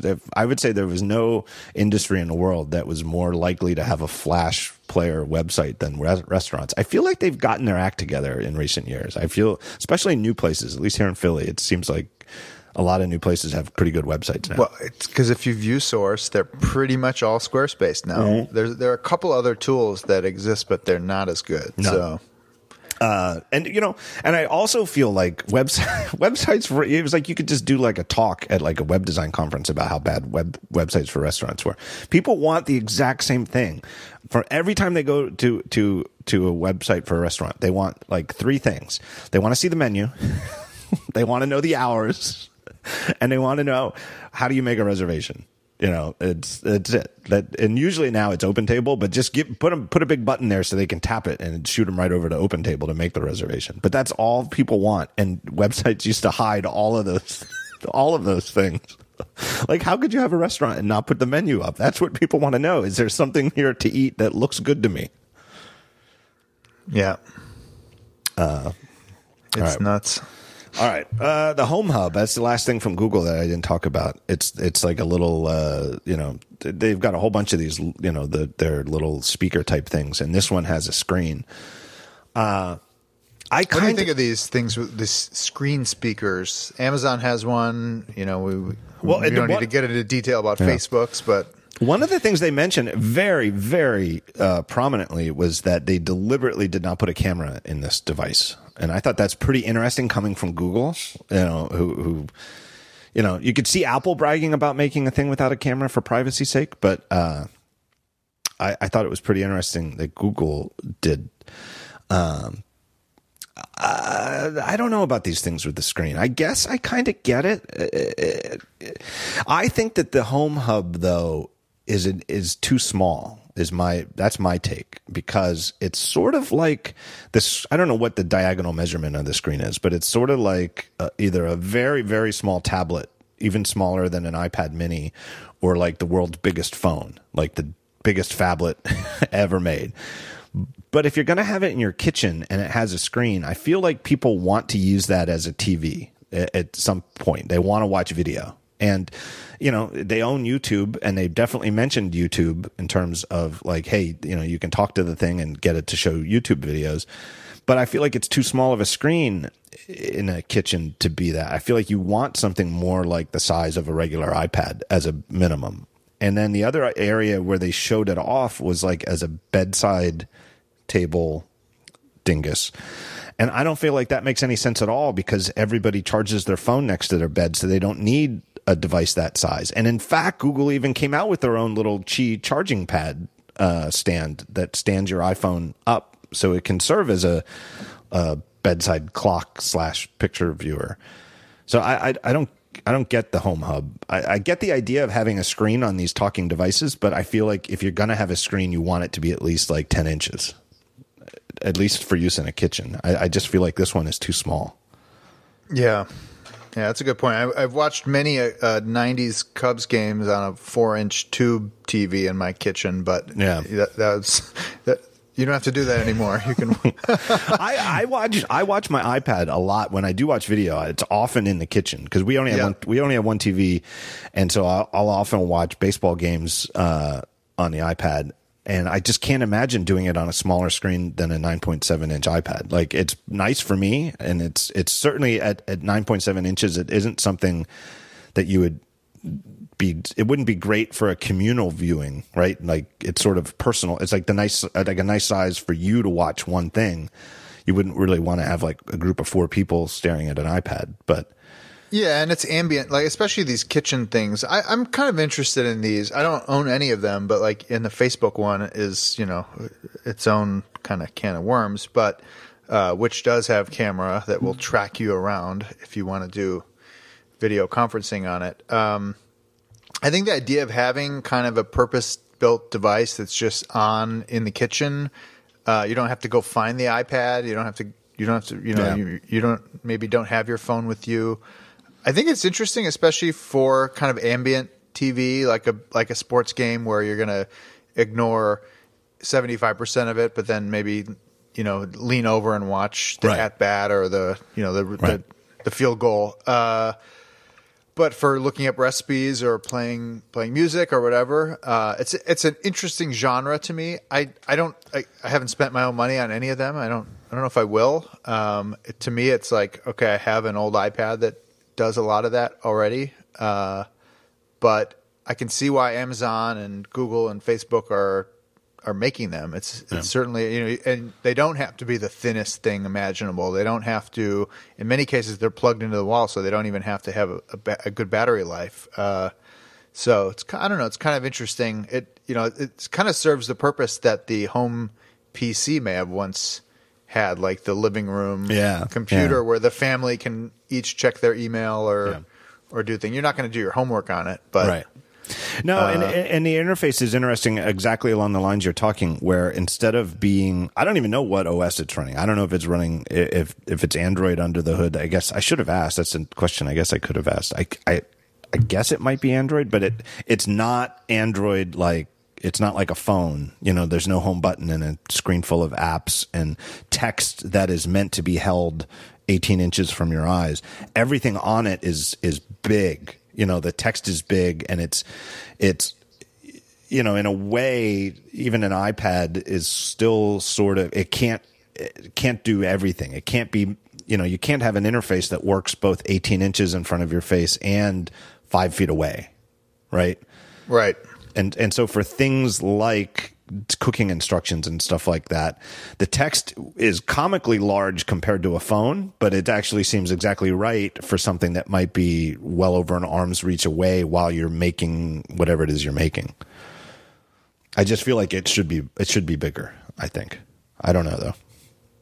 I just don't know if, if like this is the device that people all of a sudden decide they, they love and, and need.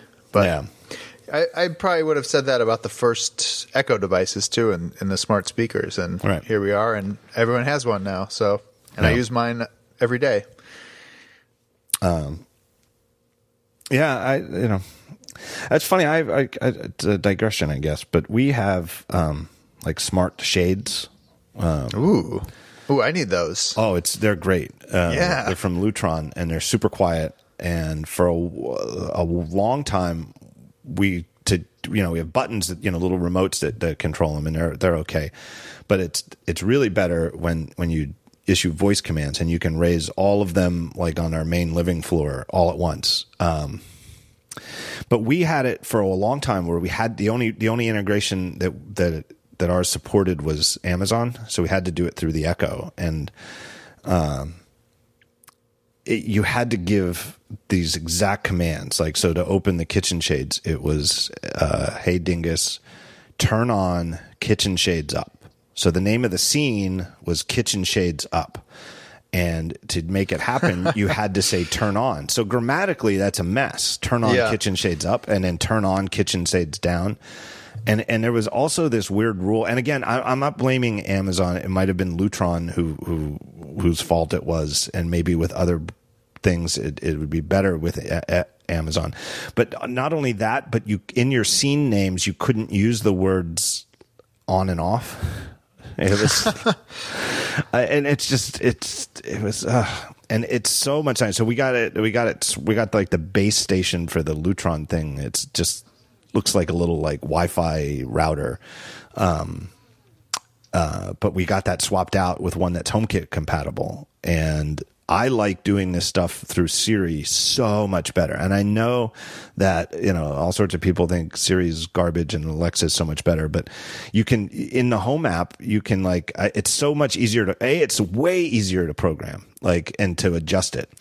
And you can give it whatever name, and it's it's like with the Amazon thing. I could never, I honest to God couldn't figure it out. It was like it- it- it's like once we had it set up, that was it. But I didn't know how to change it. Um, but it still is sort of confusing, and and Siri lets you speak to it so much more naturally. You can just you know name it, name something kitchen uh, kitchen shade, open the kitchen shades, and just say, you know, hey dingus, open the kitchen shades, and and you could say all sorts of things like. Um, just you know, o- open up the shades in the kitchen, and it'll it'll do it. it. It doesn't have to be the exact right command line style incantation. Like it understands natural language but it was funny. I was confused and thought it was broken because I programmed it so that our our both our living room and our kitchen are on the same floor, and I made a scene called "Open all shades and close all shades."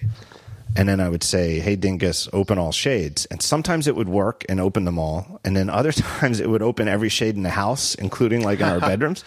And it was because I named it. It was like I gave it a bad scene name because sometimes Siri would interpret it as this is the exact name of a scene you defined. I'll do it.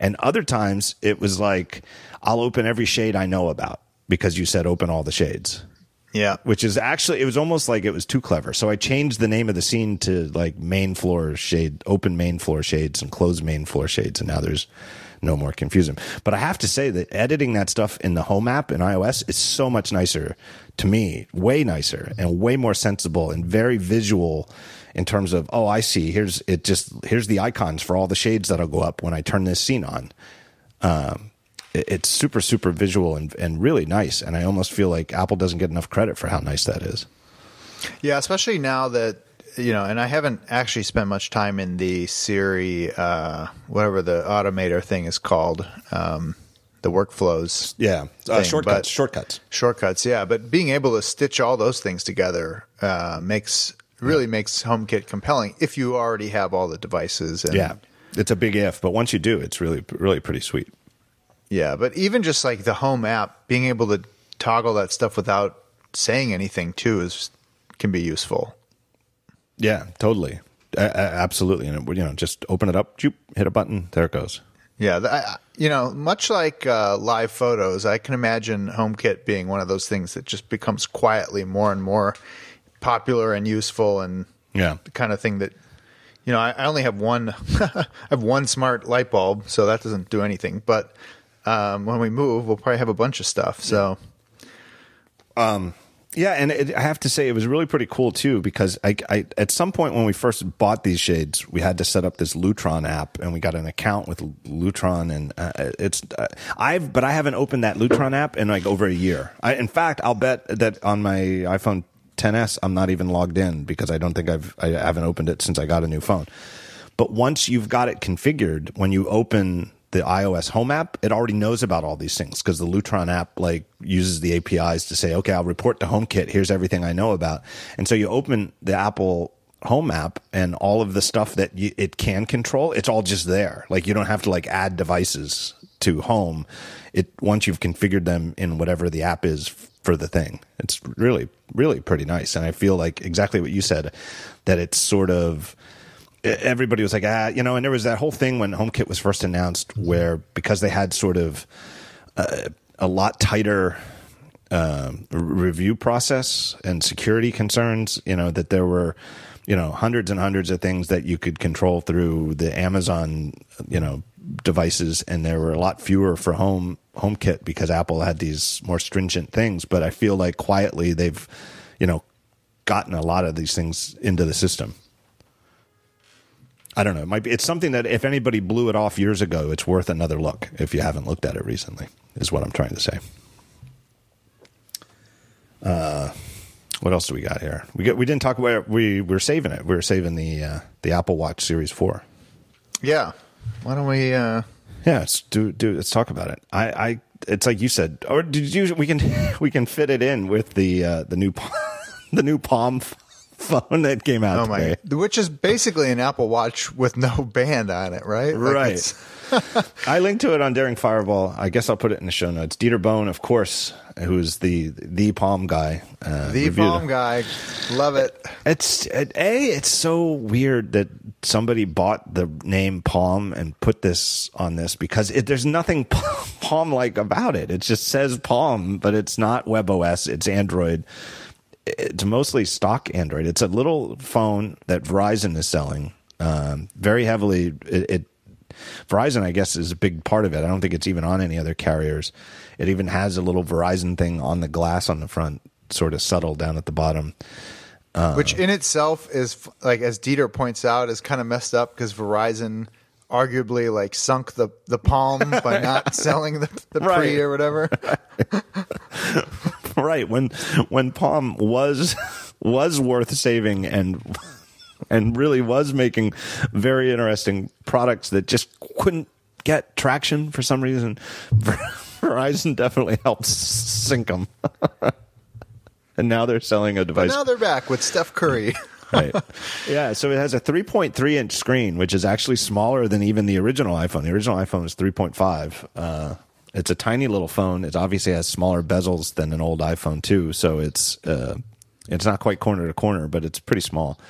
It's you know certainly one of the smallest touchscreen phones I've ever seen, uh, and it looks adorable. Um, but to me, the the thing that is just like, what are they thinking? Is that it's designed as a secondary phone that that you know, in the same way that with the cellular Apple Watch, you pay ten bucks a month to Verizon so that you can have this second phone it, that technically has its own SIM card and phone number, but instead because it's paired with your main device your you know if you put your main phone away and you go out with your little new palm phone and somebody calls your regular number the palm phone will will ring and you'll talk to it on there and you'll get your text messages there etc It's like an alias to your Yeah. to your phone as opposed to a second phone. right but it's like I, to me having the cellular apple watch is pretty cool in that regard uh, and especially now with uh, the new watch os I, I and now that third party apps like Overcast uh, can can actually do uh, podcasts from the watch. It's uh, when I go jogging now. I don't have to put my phone in a ridiculous fanny pack underneath my shirt. I can I can literally just leave the house with just my watch and AirPods. And I, it's such a great AirPod feature. The way that if the AirPods are par- paired with my phone, but I leave the house without them with my watch, they just automatically go to the watch. And it's like, okay, I'll just play the audio from the watch. And you don't have to fiddle around with anything. It just works. And I go to Overcast, play a podcast, and I'm listening to it. It's fantastic. And I know that if somebody calls me, I'll get I'll get the phone call. It's it's it, it's really a great feature. But I can't see I can't I having it on a watch, having your watch be a secondary phone is seems like a great feature, and, I really do like it. It's definitely worth ten bucks a month to me. Um, having a second phone, not so much. Like it just doesn't make any sense to me. I, I wish that they had just made a phone at this really tiny, adorable size and made it good enough that it could be your main phone, that it has a great camera. And, and you know, that to me would be more of a statement in terms of, hey, how about we focus less on these five and a half inch screens that absorb so much of our attention every day? How about you take a tiny little 3.3 inch phone and spend less time on it? that would be more interesting to me. This this idea of a secondary phone. It, it, it goes back to that Dave Morin from uh, what was it, Path, with his day Yeah. day phone and night phone. anyway, Yep. No, I, I, I have. I mean, I have no interest in this at all. Uh, I, I've found there, there's another company that's called Punkt or Punkt that makes like you know, uh, Android powered, essentially like candy bar phones, like all, all these things that that are trying to to like force you off of your phone, either for convenience or for you know time well spent, quote Right. unquote. Um, the idea that people are going to spend another three hundred fifty dollars for that just doesn't make any sense to me. Like it's does not seem like uh, I- you know I, I don't know the watch. I guess that's how much my I think my new watch actually costs like five hundred dollars. But uh, so here I am, a Right. huge hypocrite. But uh, that again to me has has different utility. Like it's it's a purpose built device as opposed to having just a second smaller phone that doesn't have. I guess if you're on Android, maybe it's le- like if if you're on an iPhone, I don't know how you what just switch over to Android at nighttime or something. I, guess it, it's clearly meant for people who have an Android phone. It's not because Yeah. it doesn't. It won't do iMessage either. So, right. Oh yeah, true. right. Uh, That's why I was scared to put my SIM card into this Pixel 3. I don't I don't want to mess up my iMessage. Oh, I forget how that works now. That's why I have a I have a I bought a second SIM Yeah. card years ago. But uh, I'm gonna get a second SIM card for that. yeah, I got it at T-Mobile, and it's great. It's I forget what I pay per month, but it's it really is like no nonsense. It's like forty bucks a month or something like that, and it's like no. It, the bill really is like forty bucks a month. It's not like I kind of want to try the Project Fi. oh, that's another Google's too. thing. Yeah, especially if you're going to pop it, be popping it into Android phones. It's probably but I a just good don't to try. How easy that is to start and stop. Yeah. I don't really want to keep paying for it. Yeah, after the, a the T-Mobile one is great because it's prepaid and you can sign up to automatically renew every month. But if I ever Ah. do, but if I ever do want to cancel, I, I you know, uh, I, I would just go to their website, say I want to cancel, and I, and then at the end of the month, my SIM card will just stop working. So there's Hmm. no no contract, no funny business. It's it's really a great way. You know, if you're gonna get a, it just seems so much easier than getting a, a sim like a, a secondary quote unquote SIM card from like the the AT and T or Verizon. Yeah, totally. Hmm. Yeah. Anyway, so the the watch. Uh, yeah. So the Palm. I don't. I don't really have much to say about the Palm other than that. Uh, as someone who loved, loved, loved Palm for I don't know what, fifteen years. Like, sad to see this this era, but Right. this too will pass. I guess. I don't know. Yeah, it's it's it's a it's such a it's the saddest story in the entire. It, it, I'm gonna uh, to me the iPhone marks the beginning of like a new era of personal computing, and it's very it just seems so clear in hindsight that there's pre iPhone and post iPhone, and that is just it. It's every bit as big a deal as like the Mac was for for computing. Um, and in the post iPhone world, the, to me, the greatest tragedy is that Palm didn't make it because they were doing such interesting stuff with their user interface. I mean, and Dieter never misses an opportunity That's right. to point out how many of the things, the, the new features of like the iPhone 10 with the swipe up from bottom to go to a card view of running apps and all sorts of things that Palm's WebOS was doing in like 2008, 2009. And it was. They deserved was. so many kudos. And it was a super attractive OS. It looked great. It was really, really well done. And I know there were a bunch of ex Apple people uh, at Palm. And it, it, I always said like the, the Palm Pre, you could easily have gone back if, if you took like a 2008 Palm Pre and went back 10 years to like 1997 in time and said showed it to people and said this is you know covered up the logos and said this is Apple's cell phone from 10 years ago everybody would say oh yeah definitely oh my god that's amazing I can't wait to get it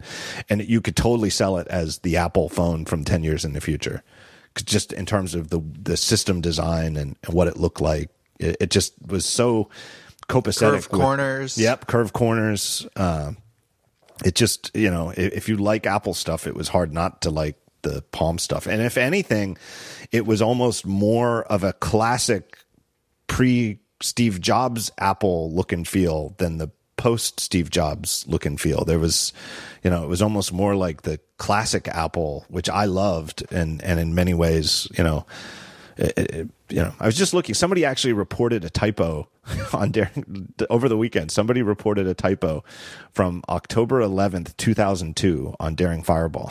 Excellent. I so I said, "What was it them, about? Uh, it was just I missed the word a. Uh, it Oh. was just like this. I I don't. It was like this. This should have should should have said like this is a big deal, and it just said this is big deal or something like that. So I fixed it and and you know said to them, you know, you've you've just broken the record for oldest typo ever because I, I only started the site in August 2002, so it was like ten weeks ten weeks into Daring Fireball, and I just fixed it now. Um, but I remember I just and then it sucked me into like reading old 2002 Daring Fireball articles and like a big theme back then was all the various ways that Mac OS 10 was crummy compared to Mac OS 9. And and to me the Palm Pre sort of had that that Mac OS 9 n- niceness in terms of no no weird fiddly uh, things. I don't know. It's a sad story. And now for me, I think eight five for me was the uh, the the pinnacle. one closest to my heart, but Yeah. Yeah, probably for me too. could have just been the, the point in my life that I was at. I don't know. I don't. I I also have a soft spot for System 7.5. I thought 7.5 Oh, yeah. was a was a really sweet one. Although it's it was the current version for so long that maybe maybe it was it was like Stockholm syndrome. Seven point five was like true. Seven point five was the classic Mac OS that was like uh, at the time when Apple was flailing with these uh, eventually f- all these efforts for quote unquote next generation OSs that never never really even came close to seeing the light of day, and so therefore it just just sort of sat around as the current version of Mac OS for a long time. Uh, but that's neither here nor there. Uh, Apple Watch Series Four. Well, so uh, to me, the most interesting thing I've seen. Well, so and you you posted the good links to the nine to five Mac story on making the infograph face Yes. more more useful, and I've got a couple of those utility apps that I had never heard of before, which is kind of cool.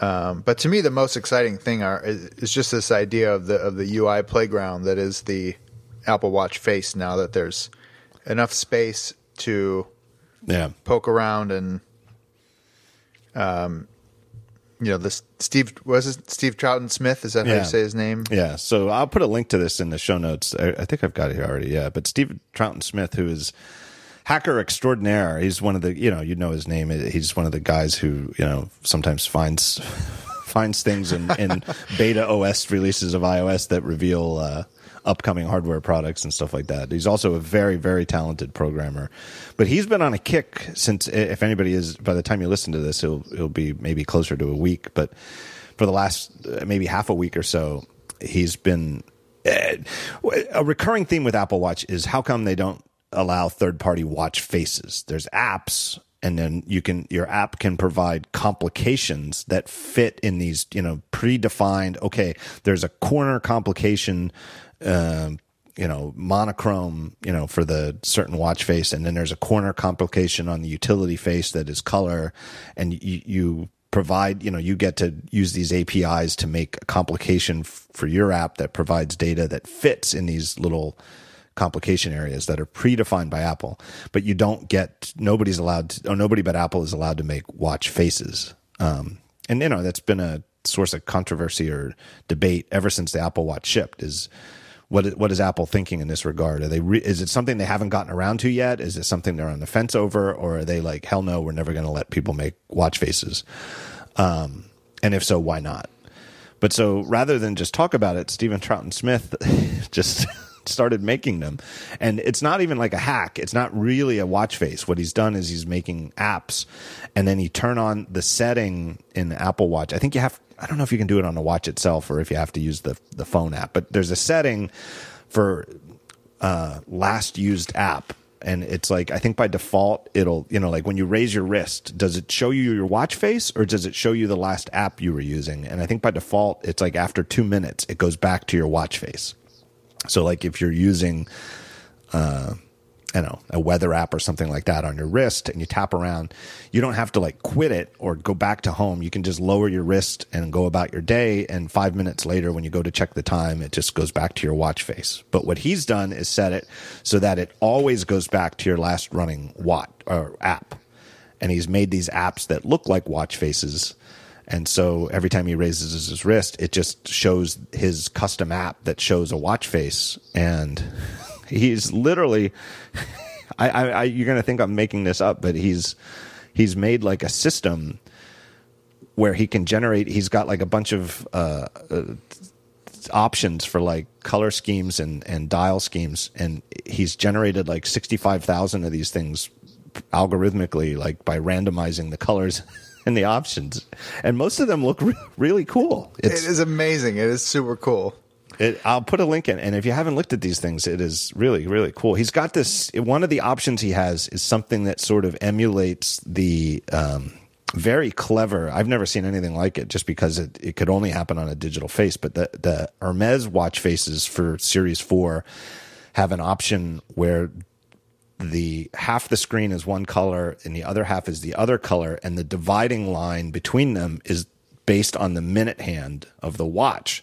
So as time changes, the color scheme slowly changes over the course of 60 minutes. So he's replicated that and has li- literally like I think I think that's how this started Yeah. Like, he was just trying to clone that maybe I don't know Yeah, but it's he's it's really it's really awesome cool. I love it. Yeah. And the other thing he's doing, and they do look plausible because the one thing about Apple Watch faces branding wise, and we're talking about analog style ones, ones with an hour hand and a minute hand. Um, the one thing all Apple Watch faces to date share in common is they use the exact same style of hands which I've Oh, actually yeah. I've actually asked around when I, w- I was on the Hodinkee pad podcast a couple weeks ago talking about Apple Watch, and I actually asked because those guys know more about watches than anybody.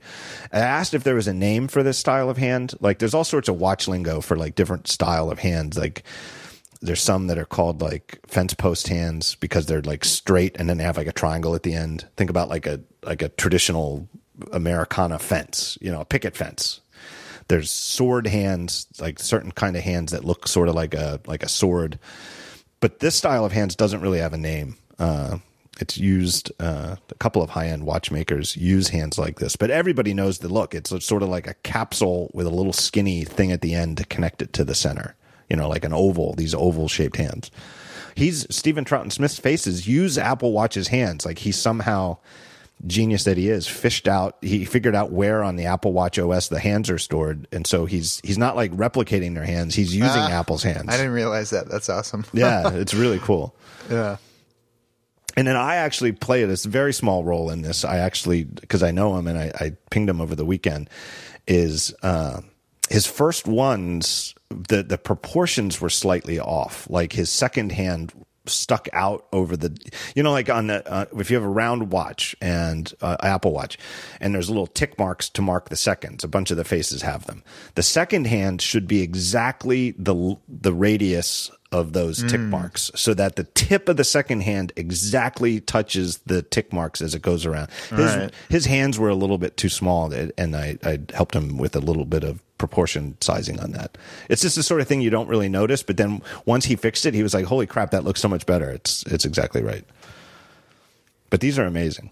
So the bigger question question then is: Is this the kind of thing that Apple ever opens up, or is that you know on purpose? Yeah, I don't think It- they will. I, I think that they don't, and I think it is definitely on purpose for a couple of reasons.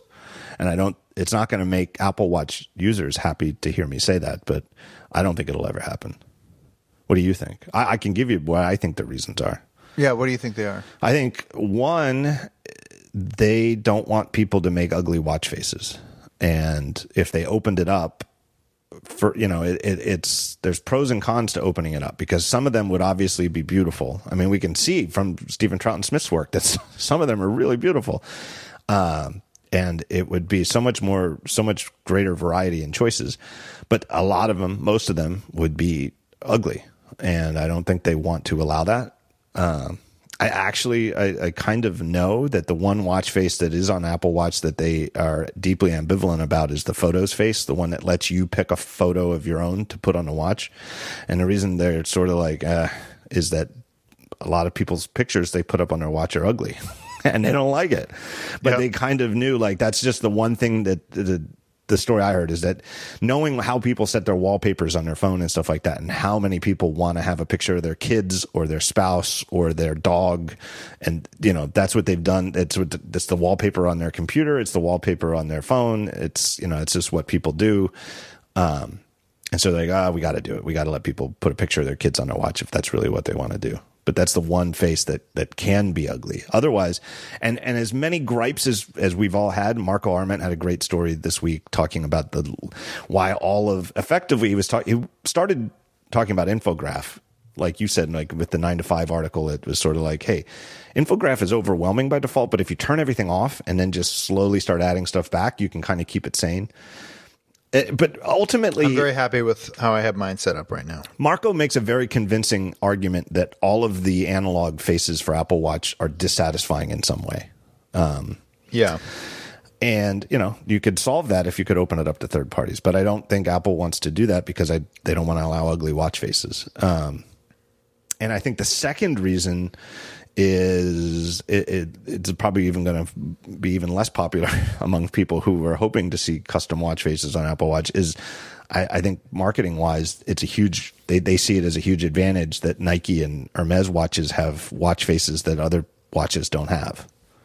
And Yeah, they- that is true. You know, and, and some people have said, oh, it'll be a copyright nightmare because somebody's going to make a knockoff Rolex watch face and then Rolex will sue Apple and stuff like that. Like, I don't think copyright's the issue because it's like people could make a fake Rolex uh, watch face for the phone. I mean, you could do anything on the phone. You know, I mean, I, I don't, I don't think the watch is special in that regard.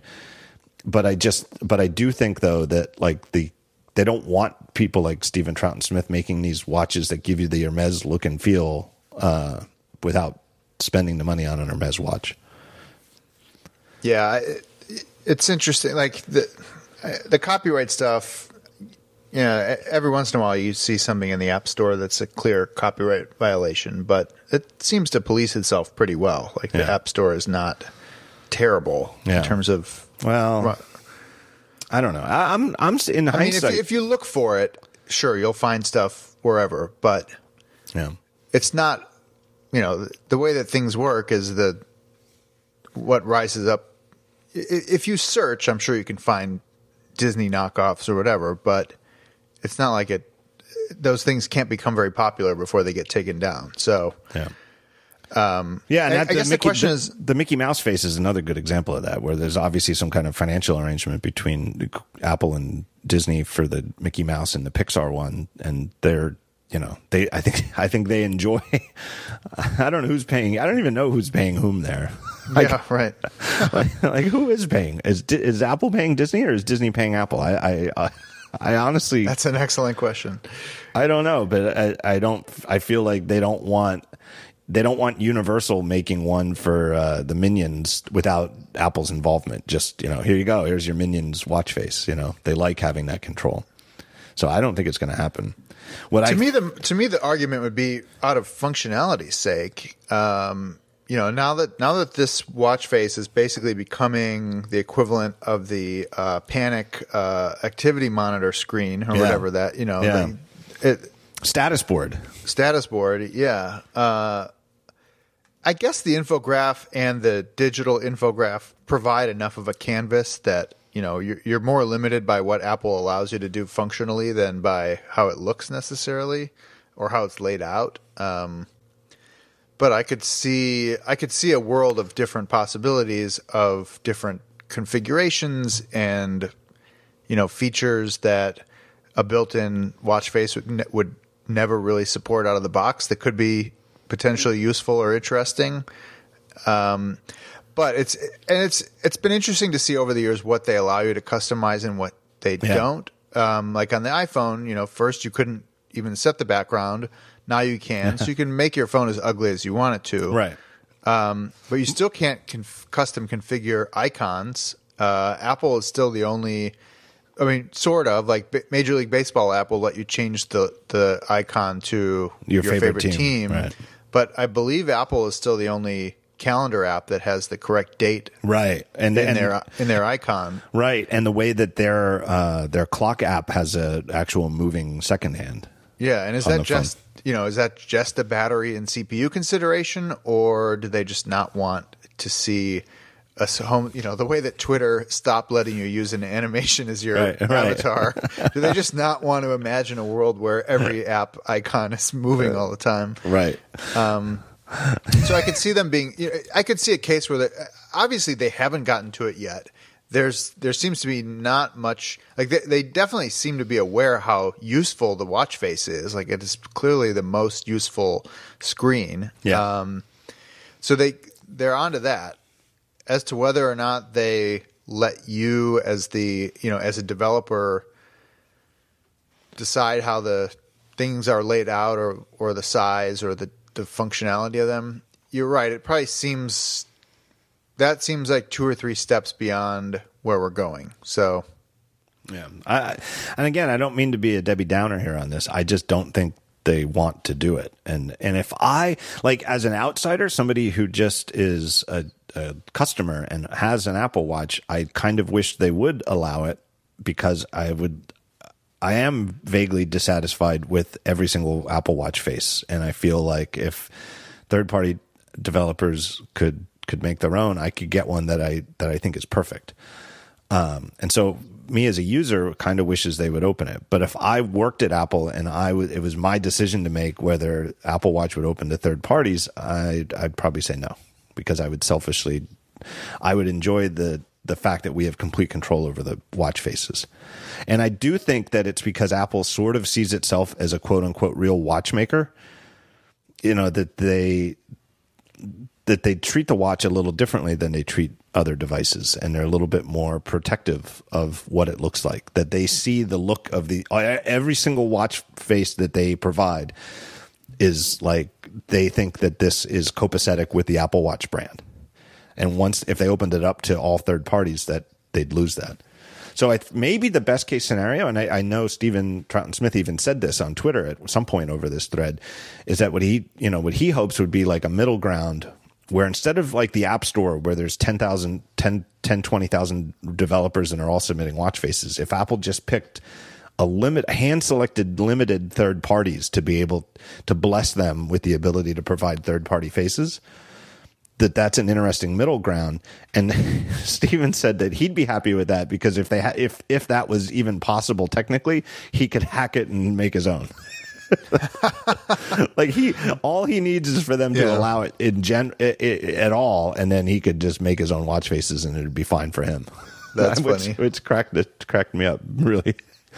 So That's I could great. I could see them doing that, but I don't know. You know, I, I also thought there would be more um, partners in the way that Nike and Hermes are partners by now. Yeah, I did I'm, too. I'm actually a little surprised how few official band partnerships there are and that kind of stuff. So yeah. I don't know, maybe they're keeping it tighter than than before. But I also would not be shocked if next year WatchOS what is it five six six has, six will be next has year. has face kit or yeah. something like that. And even uh, if it's limited in certain ways, like for example, I, I would I would be shocked if they didn't if if you make an analog face, I'm I'm nearly certain they would force you to use their hands. Like their hands are the brand.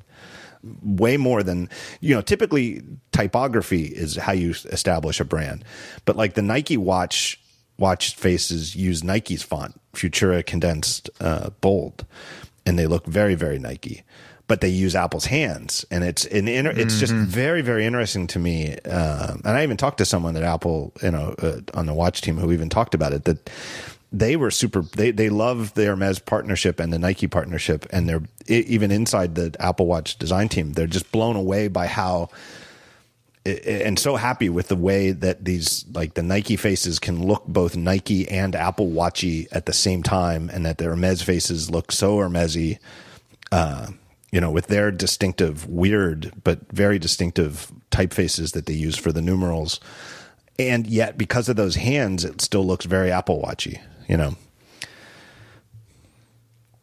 Yeah. So, so, I don't know. I, I'm I wouldn't hold my breath on this, but it is this this exercise that people are doing, uh, making these apps that just act like watch faces is fascinating to watch, and it's just funny the way it just burst onto the scene. And now, if you look on Twitter and look at like Stephen Troughton Smith's replies, David underscore Smith is making some too. He made nice. one. That, did you see the one he made? It was no, it but made I'm me look. No. Well, a he made one that uses Roman numerals, like tells like a digital watch that uses Roman numerals, and it just seemed like it was meant just for you, just for me. I, I tweeted at him. I said, "You should be arrested uh, but he also made one that looks like the classic. Going, uh, talking about classic Mac OS, that looks like the classic Mac OS uh, stopwatch cursor. Ooh, it's just this super fat thirty-two by thirty-two pixel grid of black pixels on a white oh, background. Nice. Ooh, I like that. Uh, super cool. Yep, I like that. Yeah, and so I mean, hey, look, this is one of those situations where like you know the the the community could inspire Apple to change their change yeah. their approach. You know, if, if, they see the the UI, I hate to steal your term for I don't know what Twitter apps. The UI playground right, right now is uh, is in watch faces. So maybe maybe they'll see them and, and go crap. You know, I guess yeah. we got to figure something out. Uh, Ken Kocenda, who has that the book that just came out recently, the uh, you know. Uh, oh yeah, creative selection, which is a great book. But he even tweeted more or less in favor of allowing third party watch faces, which is that the story isn't that much different than it is with apps with the phone. You know, you get your brand new Apple iPhone and you open it up, and every single app that is there is from Apple. and it all meets Apple standards for how apps should look on an iPhone, and that's it. And then you know, if you want to go get third party apps and you think that's there's ugly apps, but you want to use them, that's up to you. But out of you know, and it's it'd be the same way with the watch face. We're here. We give you, you know, 15 or 16 of these watch faces and they have a bunch of configurations and they're all approved by us. But if you want to go outside that box and start downloading third party ones, that's up to you. We'll ship you a watch that meets that we're happy with every every single watch face, but we'll you know, why not let people do it? Yeah, in, in the meantime, the, there is the complications themselves are are it's tricky. It's not really this discoverability is pretty bad actually of good complications, which is why that nine to five Mac article was so useful. Yeah. And really, there could be a whole micro website of just Yeah. cool iPhone or Apple Watch complications, but it's a start. Yeah. Uh, what watch face are you using? I have Infograph right now. Uh, I'm going to admit to something embarrassing. I still have a hard time figuring out what time it is with just the hands. That's actually very common though. That's actually not uh, unusual. I I'm I I get that because I remember as a kid, uh, my grandparents had a clock in their kitchen that didn't have numbers, and I I was like it, mind blown. How does anybody know what time it is? I was Right. like, I was very proud of myself that I was able to tell time. I, I feel like I was, I could tell time on a, on a clock at a, at a fairly early age. And I, you know, it seemed like an accomplishment. And then I'd go to my grandparents' house and I'd be like, I have no idea what time it is. I have none at all. Like without the numbers, I had no idea. But it- in school, we had the you know the the round clock, but it had the numbers on it. right. And right. That um, classic, and a lot of classic these, school clock. Yeah, and a lot of these faces just don't have it. By the way, I just noticed that the iPhone Sim tool looks exactly like the uh, watch Oh, it does. hand. Interesting. All right, good Huh. to know. That is interesting. Um, So I'm using info infograph. Is that what it's called? yeah. Um, and I have the middle.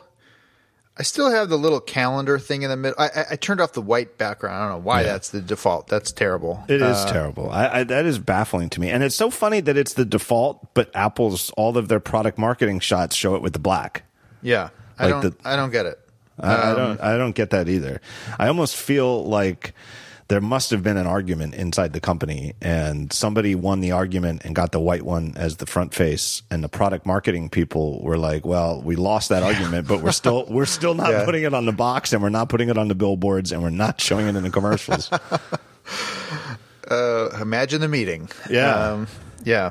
Uh, so I have most of the stuff turned off. Um, uh, however, so I can, t- and there is an option to make the center a digital time. yeah, but the curse, it's with the second it's not just the minute it's the seconds and the colons blink Yeah. and that i'm not into that it, it, it was it was too flashy uh, too blinky it made me feel like there was a blink tag on a website I, appre- Um, I appreciate though that you're because it's true though. Once you start fiddling with it, the little just the littlest thing like a blinking colon will drive you nuts on a watch. like i would actually pay five bucks for a comp for a watch app that has a complication that has a non-blinking or configurable digital clock.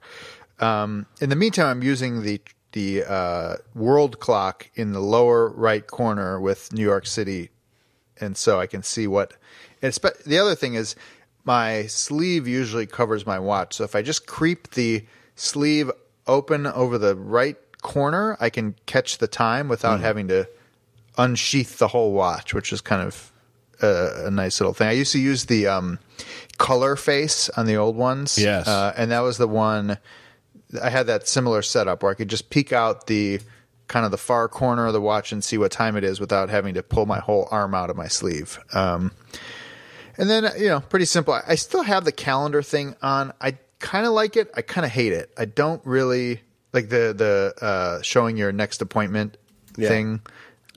It's sort of useful when I'm at the office and I want to see like what conference room I'm supposed to be in next, but it also is stressful. So I might lose that at some point. I, I think that replacing like the uh, 10, 11, 12, 1, 2 hour tick marks with the text right along the outer rim is clever, but it's like too clever for me. I'm like, Yeah. I, I got tired of that after a day. I was like, that's that's too much. Yeah, I might lose that. Uh, otherwise, I have. I love the new weather thing. um, where it shows you the range of temperature for the day. Absolutely. I, do miss the on the on the on the on the three. I used uh, the Explorer face because it would show you the cellular signal. Right. I do miss having a good description of the actual weather, whether it's you know raining or Yeah. or not. Um, some third. I don't know. I imagine like Dark Sky will do that, but I had trouble getting that to work, so I don't know. Yeah, if you haven't tried it yet, an app that I would really recommend is Carrot Weather. C A R, you know, like like what Bugs Bunny eats. Oh, I haven't tried that.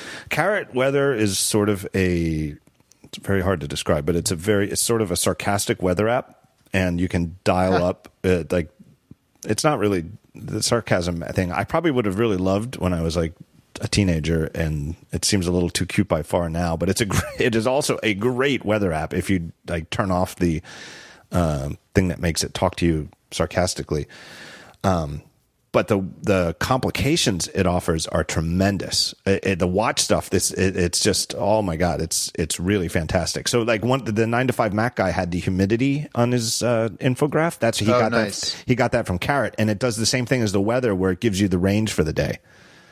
Oh, cool. So anybody who's looking for some cool weather oriented watch complications, check out Carrot. Uh, It's like a, I think it's a f- I think it's a free app, and you have Looks to pay like it's five bucks. you pay five bucks a year for a subscription to unlock all the watch stuff. It's a great five bucks. Jesus. Just go Yeah. buy it. It's really great. And it gives you so many options. You go to your phone and it's just like, oh my God. You can set it up so that it's like, um, you, so you can have two of them and it's like on infograph and if it's the lower left corner it's humidity and if it's the lower right corner it's something else. So Oh, you can you can it, you can specify it to like the utmost if you want to fiddle around with it which of course I do. Yeah, and th- to me, like this is now inspiring a lot of ideas. Like, could I do a, a Chartbeat complication that shows the traffic on Recode for the day or something like that? Right. Like, you know, how how how many of these little and remember like spark lines that were a Yeah. thing for for five minutes? Like, Yeah. how many spark lines could I configure on this thing? And that Yeah. could be really interesting. So. I'm I'm just getting started with that, and I, I really love the possibilities that it's that it Yeah. allows. And it is funny. It's funny how many ways you can configure just the the you know we're talking about wanting thousands of third party watch faces, but it's it's funny how much time you can spend. Especially to me, it just seems like on Series Four with the infograph stuff, it's like you can really just sink uh, ninety minutes into screwing around with your watch faces easily. And some of them have like like forty different colors to choose from. Yeah. Yep. There's like 18 different shades of blue. Yeah. It's, and I don't mind that, but it is you, you end up you you do kind of end up scrolling with the digital crown an awful lot to to go through every single color I think they're trying to match every band they've ever shipped or yeah, something like that. Yeah, I think so. I think it's like and, and it's like they may only be selling 20 bands right now, but they have like color options from, you know, the spring 2017 collection. Yeah. Yeah. All right, here. Let me take a break here and thank our third and final sponsor before uh, we get any further. But it's it's our good friends at Tres Pontas. Tres Pontas sells freshly roasted gourmet coffee, and it is shipped directly to you. Their coffee beans are roasted to order, your order, and they are shipped out immediately. So it's not like they roast coffee, put it on a shelf, and then it sits there for who knows how many days or a week or two weeks or whatever. They're roasting coffee every day. You place an order, you get freshly roasted coffee, and it goes right to you. And it, it makes a big difference. Coffee is a perishable item. I'm telling you. And, and it's like you can have weeks old coffee beans, and it's not like it's undrinkable, but it isn't like having freshly roasted coffee. Um, Tres Pontas coffee is all, it's named after the mountain range in Brazil. And the Reis family, R E I S, has owned this family for generations. Uh, and they've been making this coffee for over 100 years. 100 years, three generations, this family. But for the most part, most of that time, they've only been selling it in Brazil. Now they have Tres Pontas and they sell this coffee all around the United States. And it's great. And so what you can do, you can go to trespontas.com, order some coffee. That's fine. You can also go to Amazon and they encourage you to do it if you want to and buy it at Amazon. Just search for T R E S P O N T A S. And it's just a storefront for them. So when you buy Tres Pontas coffee at Amazon, you, it's not again not sitting on a shelf in a warehouse at Amazon for weeks and weeks. Tres Pontas still does the fulfillment. So the coffee you get buying it on Amazon is just as fresh and shipped right from the same place as when you buy it directly from Tres Pontas. It's just easier because you know you got the one click. Uh, and they encourage you to do it.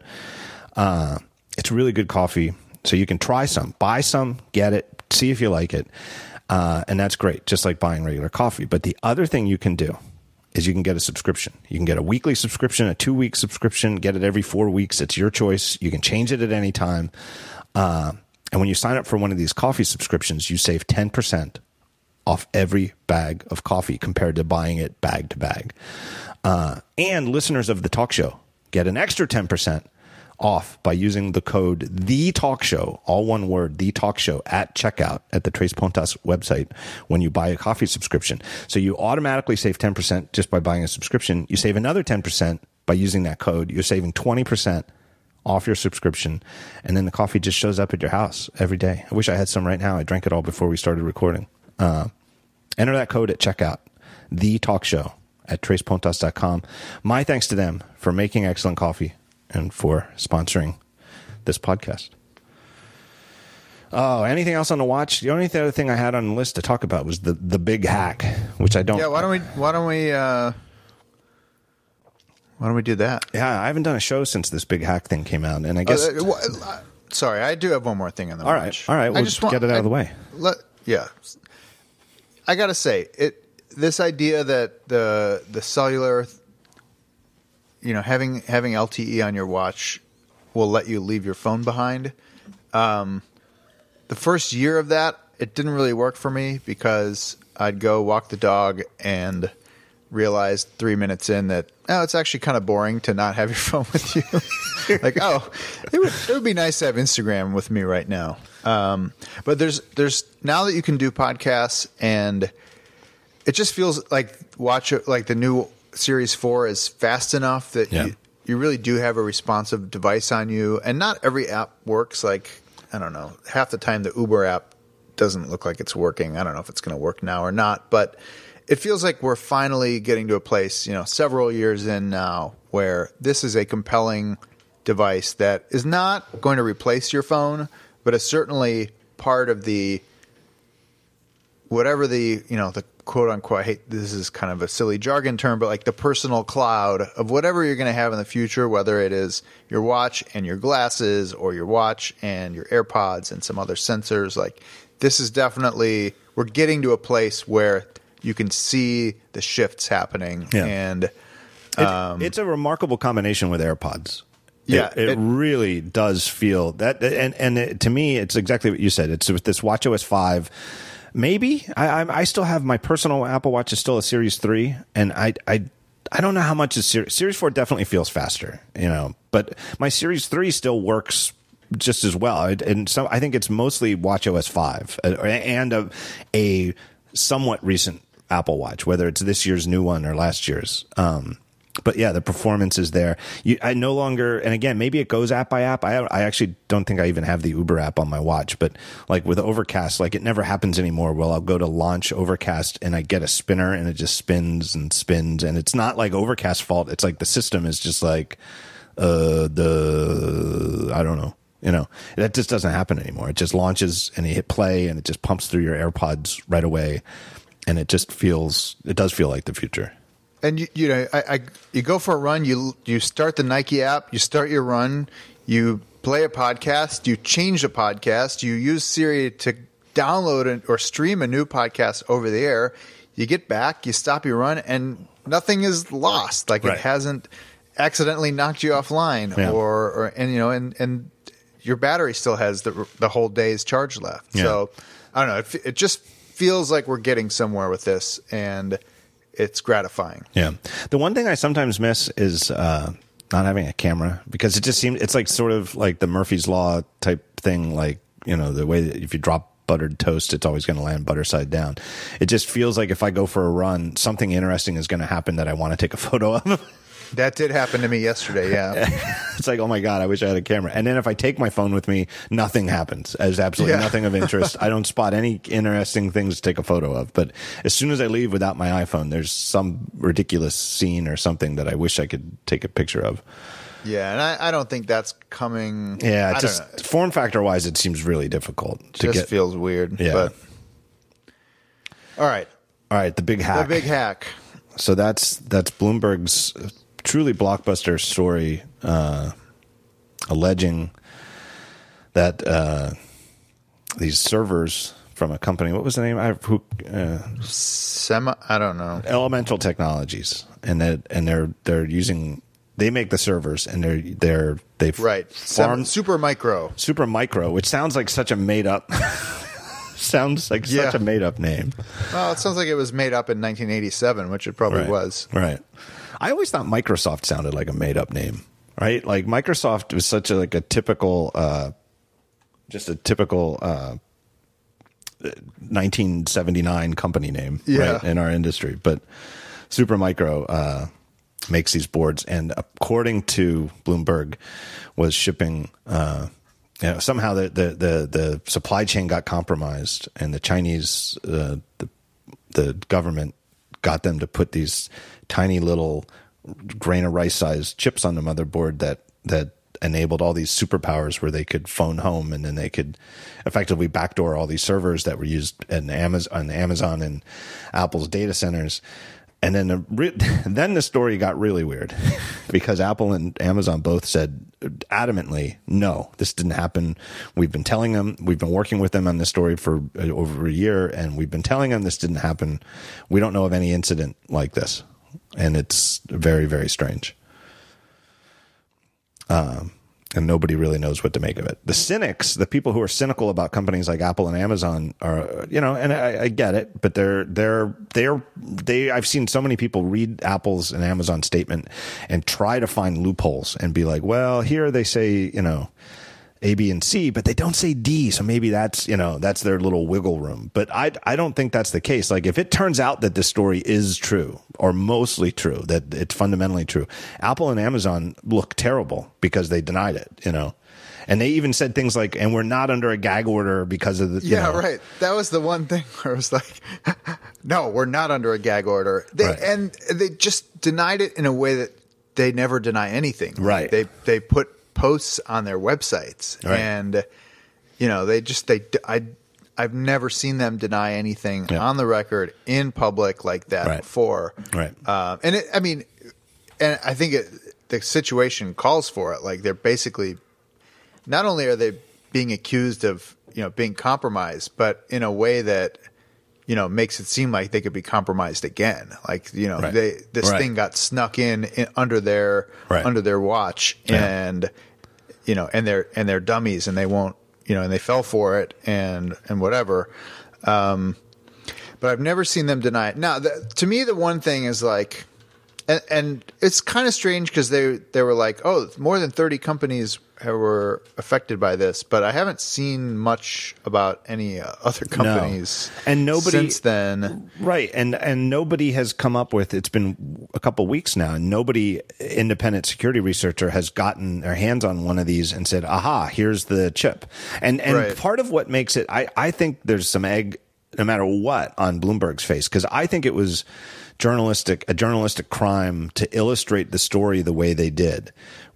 With they have. uh like the cover of the the magazine that it shipped in had a fingertip with a little tiny chip on it and it makes it seem as though that's the chip and then there's pictures of a motherboard and they show a little tiny chip on it but that's it's all just uh, like hypothetical. Right. Yeah, Like- fantasy, basically. right. Like these but every so many people reasonably and reasonably so came away thinking oh they even have a picture of one of these compromised motherboards with the chip on it. But that's not. It's just like this is what it could look like you know it's very strange that and and to me it's very telling that nobody has come up with one yet because they're even you know they even said 30 companies were hit. The the the company was selling thousands of these servers so they're out there.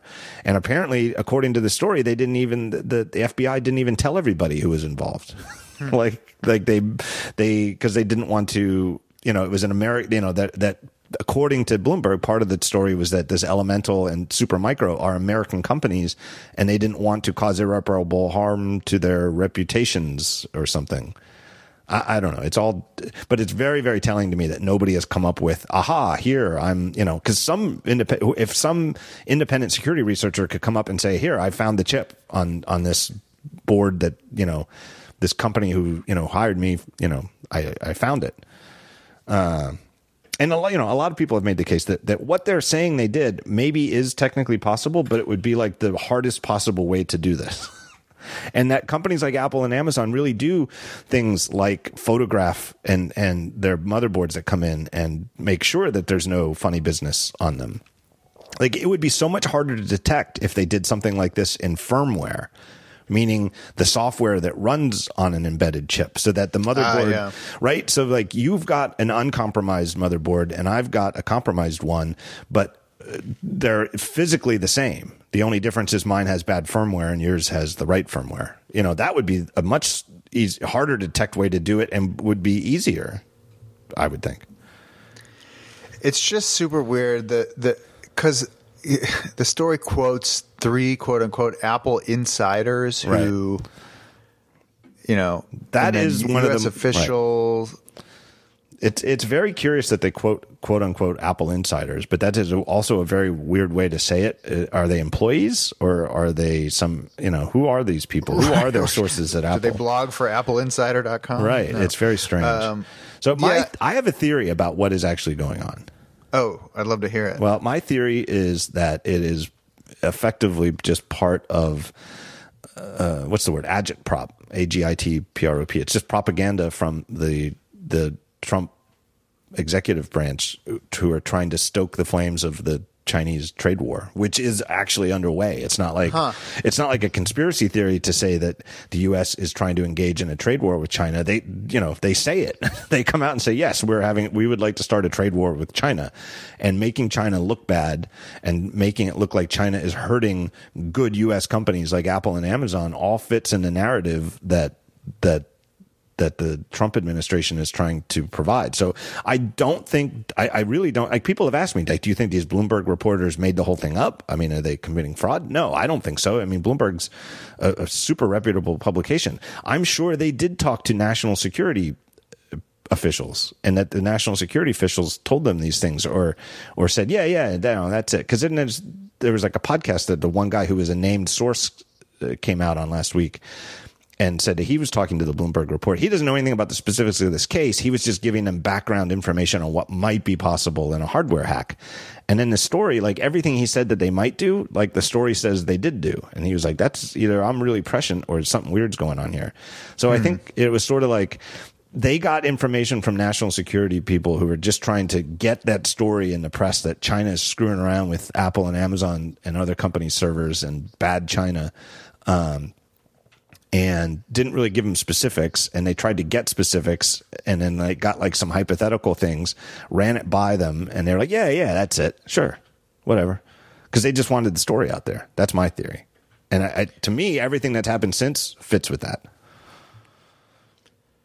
And knowing, and this is the one thing I was thinking, like there's there's basically no situation in which Apple can publicly badmouth China, either, Because that, and that is stokes the cynicism of people you know Uh, you know that's why people are so cynical about apple's reply as well of course apple's going to say it didn't happen because they can't piss off china yeah, not, you know, not only as a place where a lot of people buy phones, but also where everything they they have is made. Like if if for some reason Apple had to stop doing business in China, there would be no more Apple at Right. least for a long time. Right, it would be So- devastating to Apple. yeah, right, would- like Apple, it's probably the single biggest danger Apple faces, or certainly uniquely to Apple. You know that that, that you know you know the Chinese government is an authoritarian communist regime that can really do whatever they want at any moment. You know, Yeah. so it's it's truly at this point an existential threat to Apple because you know at least you know maybe not existential, but it, it would be devastating. It would be profoundly devastating. Like Right. they would have to figure out how to move everything to Brazil, India, where you know in Right. in a matter of days. Uh, not gonna, not which is probably impossible, or at least super hard. or it would take years years to rebuild years Yeah. and years years and billions and billions of investment you know it would be very difficult but uh, So it's interesting how strongly they denied it, while also you know not saying anything remotely bad about Chinese Right. government or anything like Right. that. Um, it just it's it's weirdly specific about certain things Right. that either like are pure fantasy or had to have happened, or I mean, I guess there's a middle ground, um, but it just seems v- very weirdly specific about certain things. It's interesting to me that none of these bylines are. I don't think from their tech desk either. No, like I think no. this is the DC desk or Yeah. something like that. Yeah, I think so Um, too.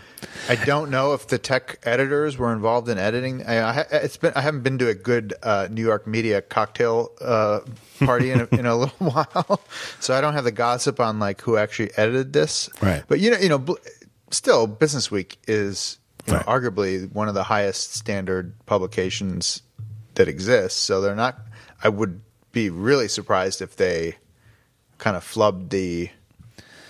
I don't know if they have fact checkers, but if they flubbed the I, I just, I it, just but- think it all comes down to the they took they, they bought a bill of goods from these national security sources whose goal was specifically just to fan the flames of a trade war. So Yeah. they've got sources who told them the things they're saying sources told them, but I think the sources are the ones who were full of shit or exaggerating yeah. or or gave, were were vague up front, and then when asked, could it have been like this? That they were like, yeah, yeah, sure, whatever. Yeah. You know, they just wanted to see the story in print because it makes China look bad. Anybody, Terrible, yeah. anybody who believes the story, it makes China look absolutely terrible. And of course, China's official statement was so cryptic. it was like they didn't do themselves any favors by by issuing a statement that that was sort of a non-denial denial. Like, who knows what's going on in cyberspace? I think the Chinese statement literally used the word cyberspace. Awesome. By the way, uh, you have to look at the supermicro.com homepage. Oh. It looks it looks like it was made on uh, Adobe Fireworks. It, it is this is a very 2002 Oh, I would say like 1998. It's not even Yeah. Retina. It's all rendered in graphics, and it, none of the graphics are Retina resolution, so it, everything looks blurry. has an amazing drop shadow that is cropped so you can see the hard edge on the on the shadows. I will put a link to the Supermicro website in in the show notes. Boy, Supermicro. I don't know if they've recovered or not. But when I checked the, they they lost like their stock price took like a Oh, fifty percent hit. All right, I got. I'll put a link to that recode story in there too. All right, I guess we should wrap it up. Uh, we've gone on long enough. I don't really have much more to say about this big hack, other than that I. It's crazy. I don't either. I, we'll see. I mean, I, I'm surprised there hasn't been anything corroborating it, or uh, or you know, adding. And they supposedly were reporting this for a year, so I don't know. I, I well, don't- the the thing that to me, it, it, it, you can't prove a negative, but it it's very very suspicious to me that we don't still have corroboration because supposedly it was thousands of servers and they're out in the real world for anybody who knows their shit around a motherboard to say, yeah, here it is. Here's the here's the spurious. Here's here's one of these motherboards, and here's the here's this rogue chip. You know, and it, the fact that we haven't gotten that yet is to me very suspicious. Again, it doesn't prove anything. But as time goes on, and if it continues that nobody can show one of these compromised boards, it sure looks like a bogus story. agree. Yeah. Dan, thank you for your time. Everybody can read Thank you. your work, your team's fine work at Recode. Uh, Uh, dot net. dot net. Dot net is where all the best domains are, frankly. that is correct. and of course, they can follow you on, on Twitter at fromedome, F R O M E D O M E. It's But always good I'm- to see you. If I might plug one thing, Of course, took you can plug I- anything.